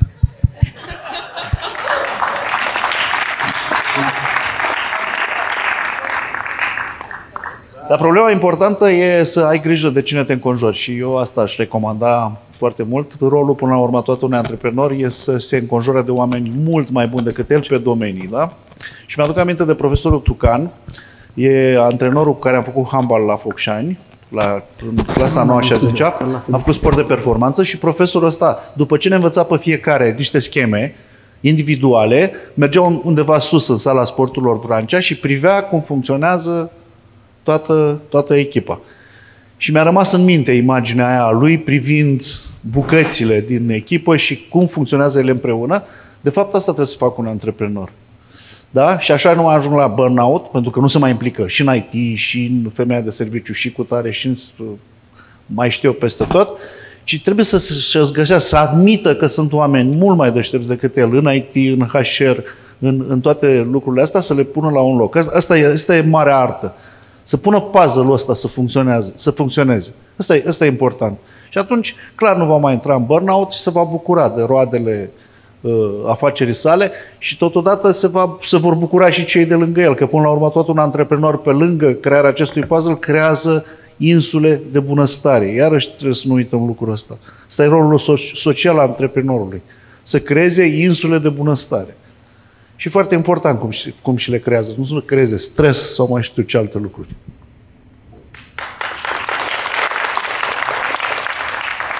Uh, pentru domnul Monica aș vrea să adresez o întrebare.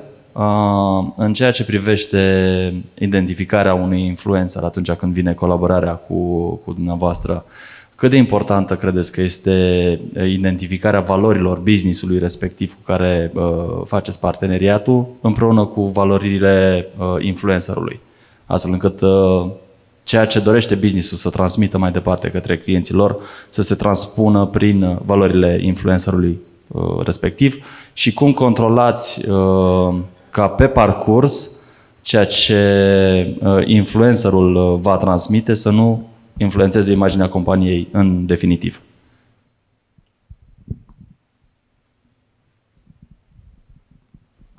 Poate fi și invers. Ca mai spus și uh, Sorin mai devreme, se poate că ca și o companie care are un declin să tragă după ea vectorii de imagine care o reprezintă. Aș vrea să nu-i punem doar pe influențări ăștia la un perete uh, de conduită, pentru că și companiile uneori au niște crize de imagine foarte importante uh, pe care eu le-am trăit de-a lungul anilor mei de experiență și care nu sunt plăcute deloc pentru influențării care în momentul respectiv uh, sunt de mână cu companiile respective. Spuneam și mai devreme că e absolut ideal să existe o punte comună, care poate fi mai mare sau mai mică, uh, nu trebuie neapărat să fie una așa uh, geamănă, pentru că este absolut imposibil. Uh, încercăm să creăm asta de cele mai multe ori nu ne ajută clienții, care se raportează strict la data-driven conversation și spun, domnule, câți oameni ating cu asta și câte creme vând. Și atunci nu mai ajungem la discuția despre valori. Uh, încercăm de cele mai multe ori să uh, construim campanii în care valorile sunt comune. Uh, nu știu, Mihai Bendea cumpără de la Mega Image cu mult înainte să apară setul ăla de șase reclame pe care l-a făcut în 2022 cu Mega. Nu fac reclamă. Um, și uh, sunt multe alte exemple în care noi am încercat să aducem oamenii împreună cu brandurile într-o zonă de autentic, dar câteodată viața ne bate și uh, din motive diverse, de la nevoile financiare ale influențelor cu care lucrăm, până la insistența brandurilor, putem să ajungem să facem și campanii mai puțin autentice. Asta nu înseamnă că ne-am pierdut noi uh, uh moralitatea, ci înseamnă că lumea funcționează câteodată pe repede înainte și fără detalii. Dar, așa cum spuneam și mai devreme, recomand autenticul, din el iese de cele mai multe ori potențialul de viralizare.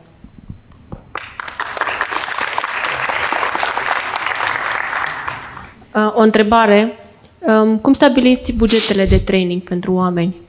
Pentru oamenii din echipă? Pentru doamna Alice și domnul Felix. Mulțumesc. Acum, evident că este vorba și de resurse, nu?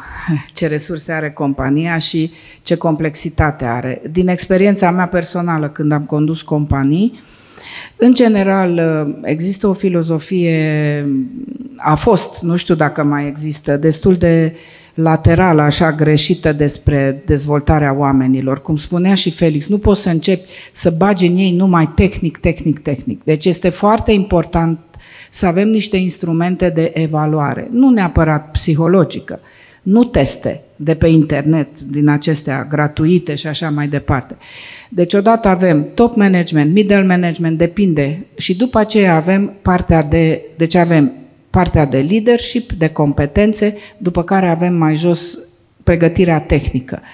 În general e bine să o facem pe evaluare, foarte scurt, și după aceea pe oamenii cheie, atenție, cei care sunt cu potențial sau au leadership și trag echipele după ei, apropo să nu ajungi la burnout, să transfere know-how, să fie mentori pentru oamenii lor și aceștia, în aceștia investesc nu în ce doresc ei, Că în foarte multe companii am văzut că se bifea. Tu ce vrei să faci? Aia, aia. Nu, este greșit. Investim vocațional și pe competențe, pe punctele forte în punctele forte. Nu investim în punctul slab. Pe mine nu mă puneți să fac Excel-uri, puteți să băgați în mine un milion de euro, tot nu o să fiu, o să fiu total analfabetă în chestie, dar știu să interpretez cifrele ca să construiesc strategii. Deci e foarte important să investești în punctele forte și acolo bugetele, evident că, na, e o întrebare cu bugetul, chiar nu pot să, nu știu ce să spun, dar este o nevoie, pentru că este, se cheltuiesc bani pe atâtea prostii în ghilimele în firme, încât uh, dezvoltarea oamenilor e cea mai bună investiție. Am citit într-o carte la un moment dat și se spunea acolo că 40% din timpul unui manager trebuie să stea în training. Zic, mă, mă, dă la măs acum, adică chiar așa mult. Eu la masă să producă bani și el 40% stă să înveți, nu prea sună bine. În schimb, ulterior mi-am dat seama că n-am ajuns la 40%, nici nu cred că o să ajung, nu prea cred în 40%, dar totuși se investesc niște bani. Bugetul nostru este de vreo 5 milioane de euro în în traininguri și trebuie să ții cont că noi facem foarte multe traininguri de inducție. Da? Vin curier, pleacă curier, pleacă afară. Ah, by the way, ca să ne dăm seama de un indicator care e foarte important pentru mine, e că DPD Germania angajează cu ochii închiși foști curieri de la FAN. Când unde ai lucrat în România? La FAN. Vino, intră. Asta înseamnă ceva. Da? Nu e un lucru îmbucurător pentru mine că oamenii aia școliți, plătiți, pleacă afară. Asta e, nu avem ce să facem.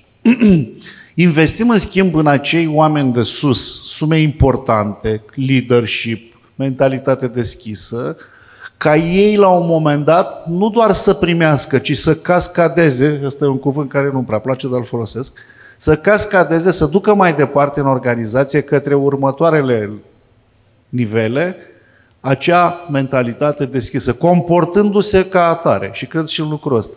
E adevărat că la inducție mi-o fac in-house, by the way, s-a întors fică mea din, din, de la studii de afară și a hălăduit puțin pe România pe niște companii și acum a ajuns la mine. Unde la HR, unde la training.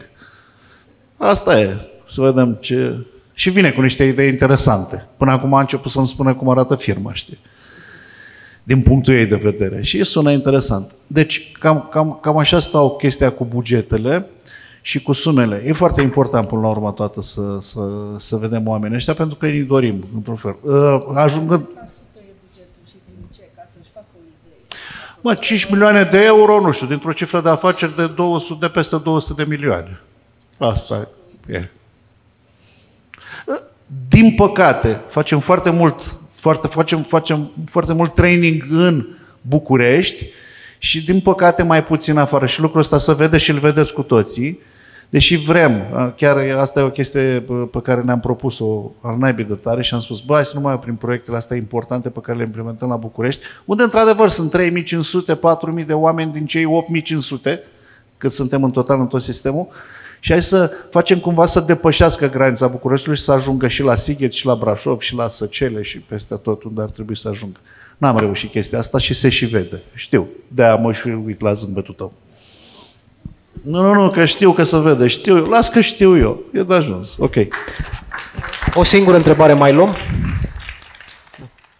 Să rămână, doamnelor, să trăiți, domnilor. Vă tare mulțumesc pentru informațiile pe care ni le-ați dat astăzi și o să le aplic în businessul meu. Uh, cum îmi aleg un mentor? E întrebarea mea. Am spus și mai devreme, mi-am ales mentori care au performat în industria în care activez. Dacă ascult, dacă sunt influențat de mama, de tata, de frați, de surori, de prieteni, de astea, nu făceam nimic. Eu nu sunt uh, pe principiu cu mentorii și am și spus mai devreme că nu cred în speaker motivaționali, în business coach și așa mai departe. Uh, de ce ai nevoie de mentori? De ce ai avea nevoie de mentori? Deci nu, nu înțeleg de ce ai avea nevoie de mentori. Și de ce ar trebui, dacă ai, ai skill și te naști cu partea asta de leadership, nu cred că ai nevoie de mentori. Dar nu neapărat că are dreptate, nu ca mentor, cât pur și simplu oameni de care am ascultat un sfat. Deci nu mentor, că nu. Da. Da, de mentor nu, nici eu nu sunt, dar am luat informații și mi-am dorit, când am vrut să aflu ceva sau mai aprofundat, am uh, aplerat la oameni care uh, au performat. Da. Ca mentor nu, nu, adică am fost destul de, sunt în zodia taurului și sunt destul de... da, da. da așa e. Da, este credința tot știutorului în antreprenoriate. N-am nevoie de coach, de mentor, de training, de nimic. Uh, deci, nu știu ce să spun eu de mentor. Eu m-am făcut mentor după ce am renunțat la pozițiile de CEO, pentru că nu am avut în toată viața mea un mentor de la cine să învăț ceva în domeniu. În domeniu. Și mi-a fost foarte greu. Adică în loc să-mi ia trei ani, mi-a luat 5 sau în loc să-mi ia un an să gestionez oamenii, mi-a luat să zicem, șase ani, da? Deci, uh, mentorul nu este un... Deci, gândiți-vă numai la medicină. Un chirurg fără un mentor lângă el în practică, păi pune viața omului în pericol. Hai să fim serioși. Mentorat, trebuie să vedem ce înseamnă noțiunea. Că în business înseamnă același lucru. Mentorul e cineva de încredere, care îți transferă know-how. Dacă asta îți dorești, atunci cauți mentor, nu coach sau trainer sau consultant, da? Și dacă vrei un prieten pe termen lung, care îți dă niște sfaturi, dar tu ai liber, îți transferă know-how și tu ai liberul arbitru să aplici în businessul tău ceea ce ți se potrivește cel mai bine din experiența lui. Așa văd eu. Tine? Inspirația mea în viață este prietenul meu cel mai bun, se numește Codin Maticiu, cu o parte din voi îl cunoașteți. Face fapte bune de când nu știa nimeni și prin presă era denumit în tot felul de feluri pe care nu o să le menționez astăzi, că chiar nu mai vreau să ne amintim. Uh, și uh, cândva, cu vreo 15 ani, la o masă, el a spus că eu sunt cea mai bună în domeniul meu, care pe vremea respectivă era doar PR. Eu habar n-aveam pe unde merg și a trebuit să mă ridic la nivelul așteptărilor lui atât cât am putut și el este inspirația mea zilnică pentru că oricât aș face eu, el sigur face un pic mai mult.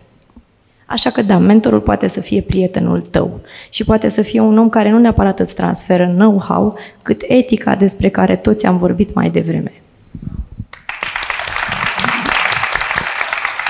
Vedeți, uite, apropo de Codin Maticiuc, eu i-am lipit un label, i-am pus un label pe frunte, văzându-l în cancanuri și în chestiile astea pe care nu le gust, exact ce spunea, da, nu le gust și deja pun label, pun o etichetă și o, o, o dau deoparte, îl, îl plasez într-un alt registru care nu mă interesează. Și am aflat în ultima perioadă foarte multe lucruri foarte interesante despre omul ăsta, că într-adevăr face spitale, adună bani pentru copii, etc., etc. Am văzut și unele filme cu el, mai nou în serialul ăsta ultim, care chiar joacă foarte mișto, îmi place cum joacă omul. Deci, iată, trebuie să ne ferim să mai punem etichete, pentru că sub oamenii aia care au un anumit care au un anumit frame în care au fost plasați, nu fac parte de acolo. Mentorul, mentorii mei pot fi foarte mulți, da? întâmplări, prieteni și așa mai departe, dar cu, cu, cu, cu toată această discuție, că nu o să vă lămuriți niciodată. Avem nevoie, nu avem nevoie, sunt atât de multe păreri aici și e foarte bine că e așa, diversitatea e mare. Unul dintre mentorii mei a fost maică mea și taică, nu? Tatăl meu, uh, funcționar, uh, lucra la o protopopiat, știți ce e aia, unde vin preoții și plătească taxele să... Organizarea lor ține de patriarhie, de nu știu ce. Uh, pare, pare că ar fi fost un om dus la biserică, dar chiar era. În fine. Uh, și nu avea nicio, nicio noimă apropo de, de business, niciodată, da? Pentru că uh, avea un hobby, uh, era, era apicultor, plăcea foarte mult să... Și la un moment dat chiar aveam 100 de stup și producea multă miere, multe kilograme. Ba, nu știa să le vândă. Nu știa să facă bani din chestia asta. Mama, o profesoară, ea trăiește, din fericire, tatăl meu nu mai e, care mi-a spus odată, mamă, Costel din fața casei, care are magazinul, este un speculant. Dar zic, de ce e speculant, mamă? Știi ce face? Se duce la Focșani, ia uleiul cu șapte lei și mi-l vinde mie aici, în Fitionești, Fitionești e satul meu natal, cu 10 lei. Și face specul. Zic, mamă, nu face speculă, face, face business. Dacă nu-ți convine chestia asta, te duci frumos tu la Focșani, te îmbraci, dai bani pe autobuz, pierzi o zi, te duci la Focșani și le cu șapte lei.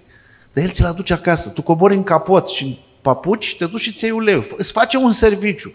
Omul ăsta plătește pe Ioana care e, care e uh, vânzătoare acolo? Da. Îi dă un salariu? Da. Are chirie pe, pe magazin? Are.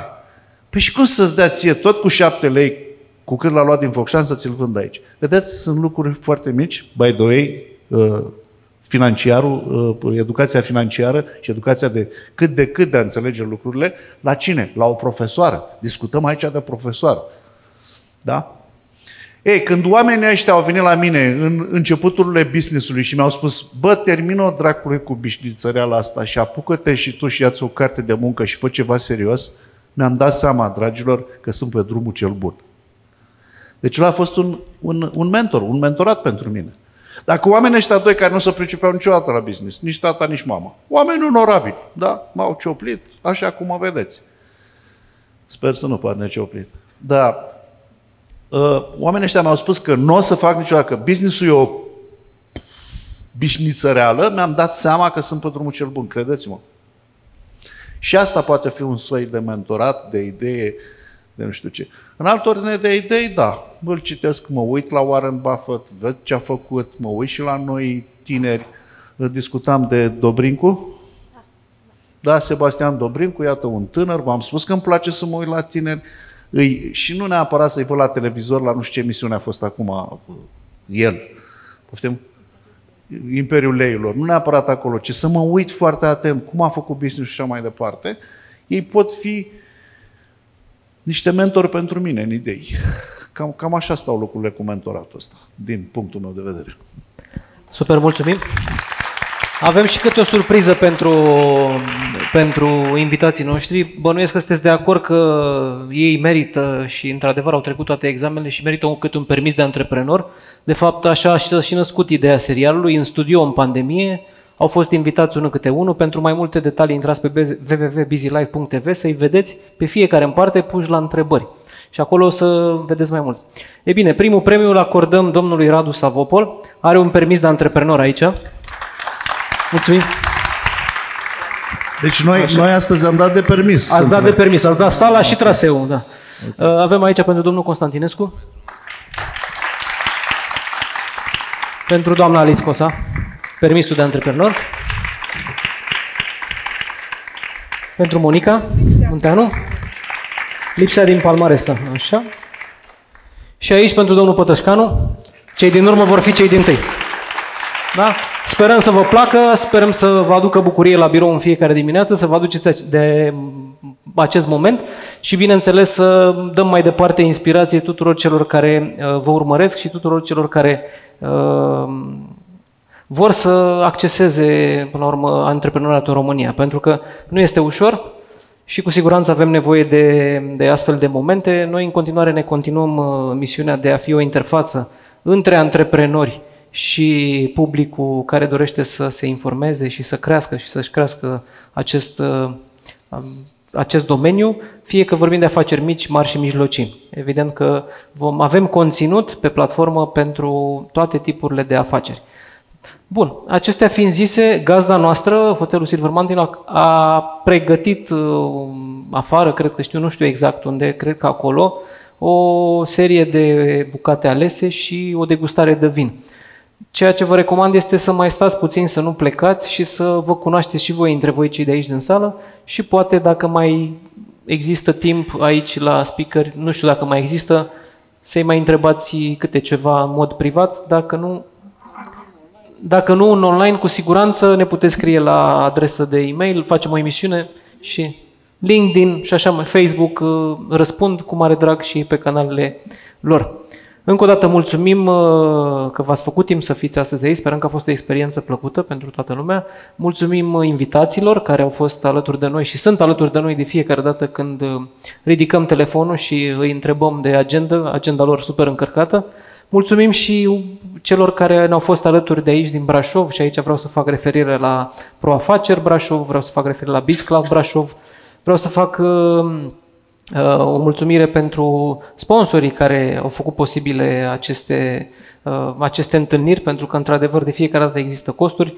Sponsorii, într-adevăr, acoperă aproape 90% dintre aceste costuri, cum ar fi Aqua Carpatica, domeniile Sâmburești și uh, Silver Mountain, care oferă această cazare și această locație de vis. Bun, acestea fiind zise, vă invităm să degustați puțin vin, să facem networking și să gustați ce v-au pregătit. Nu știu exact ce v-au pregătit oamenii noștri. Mulțumim!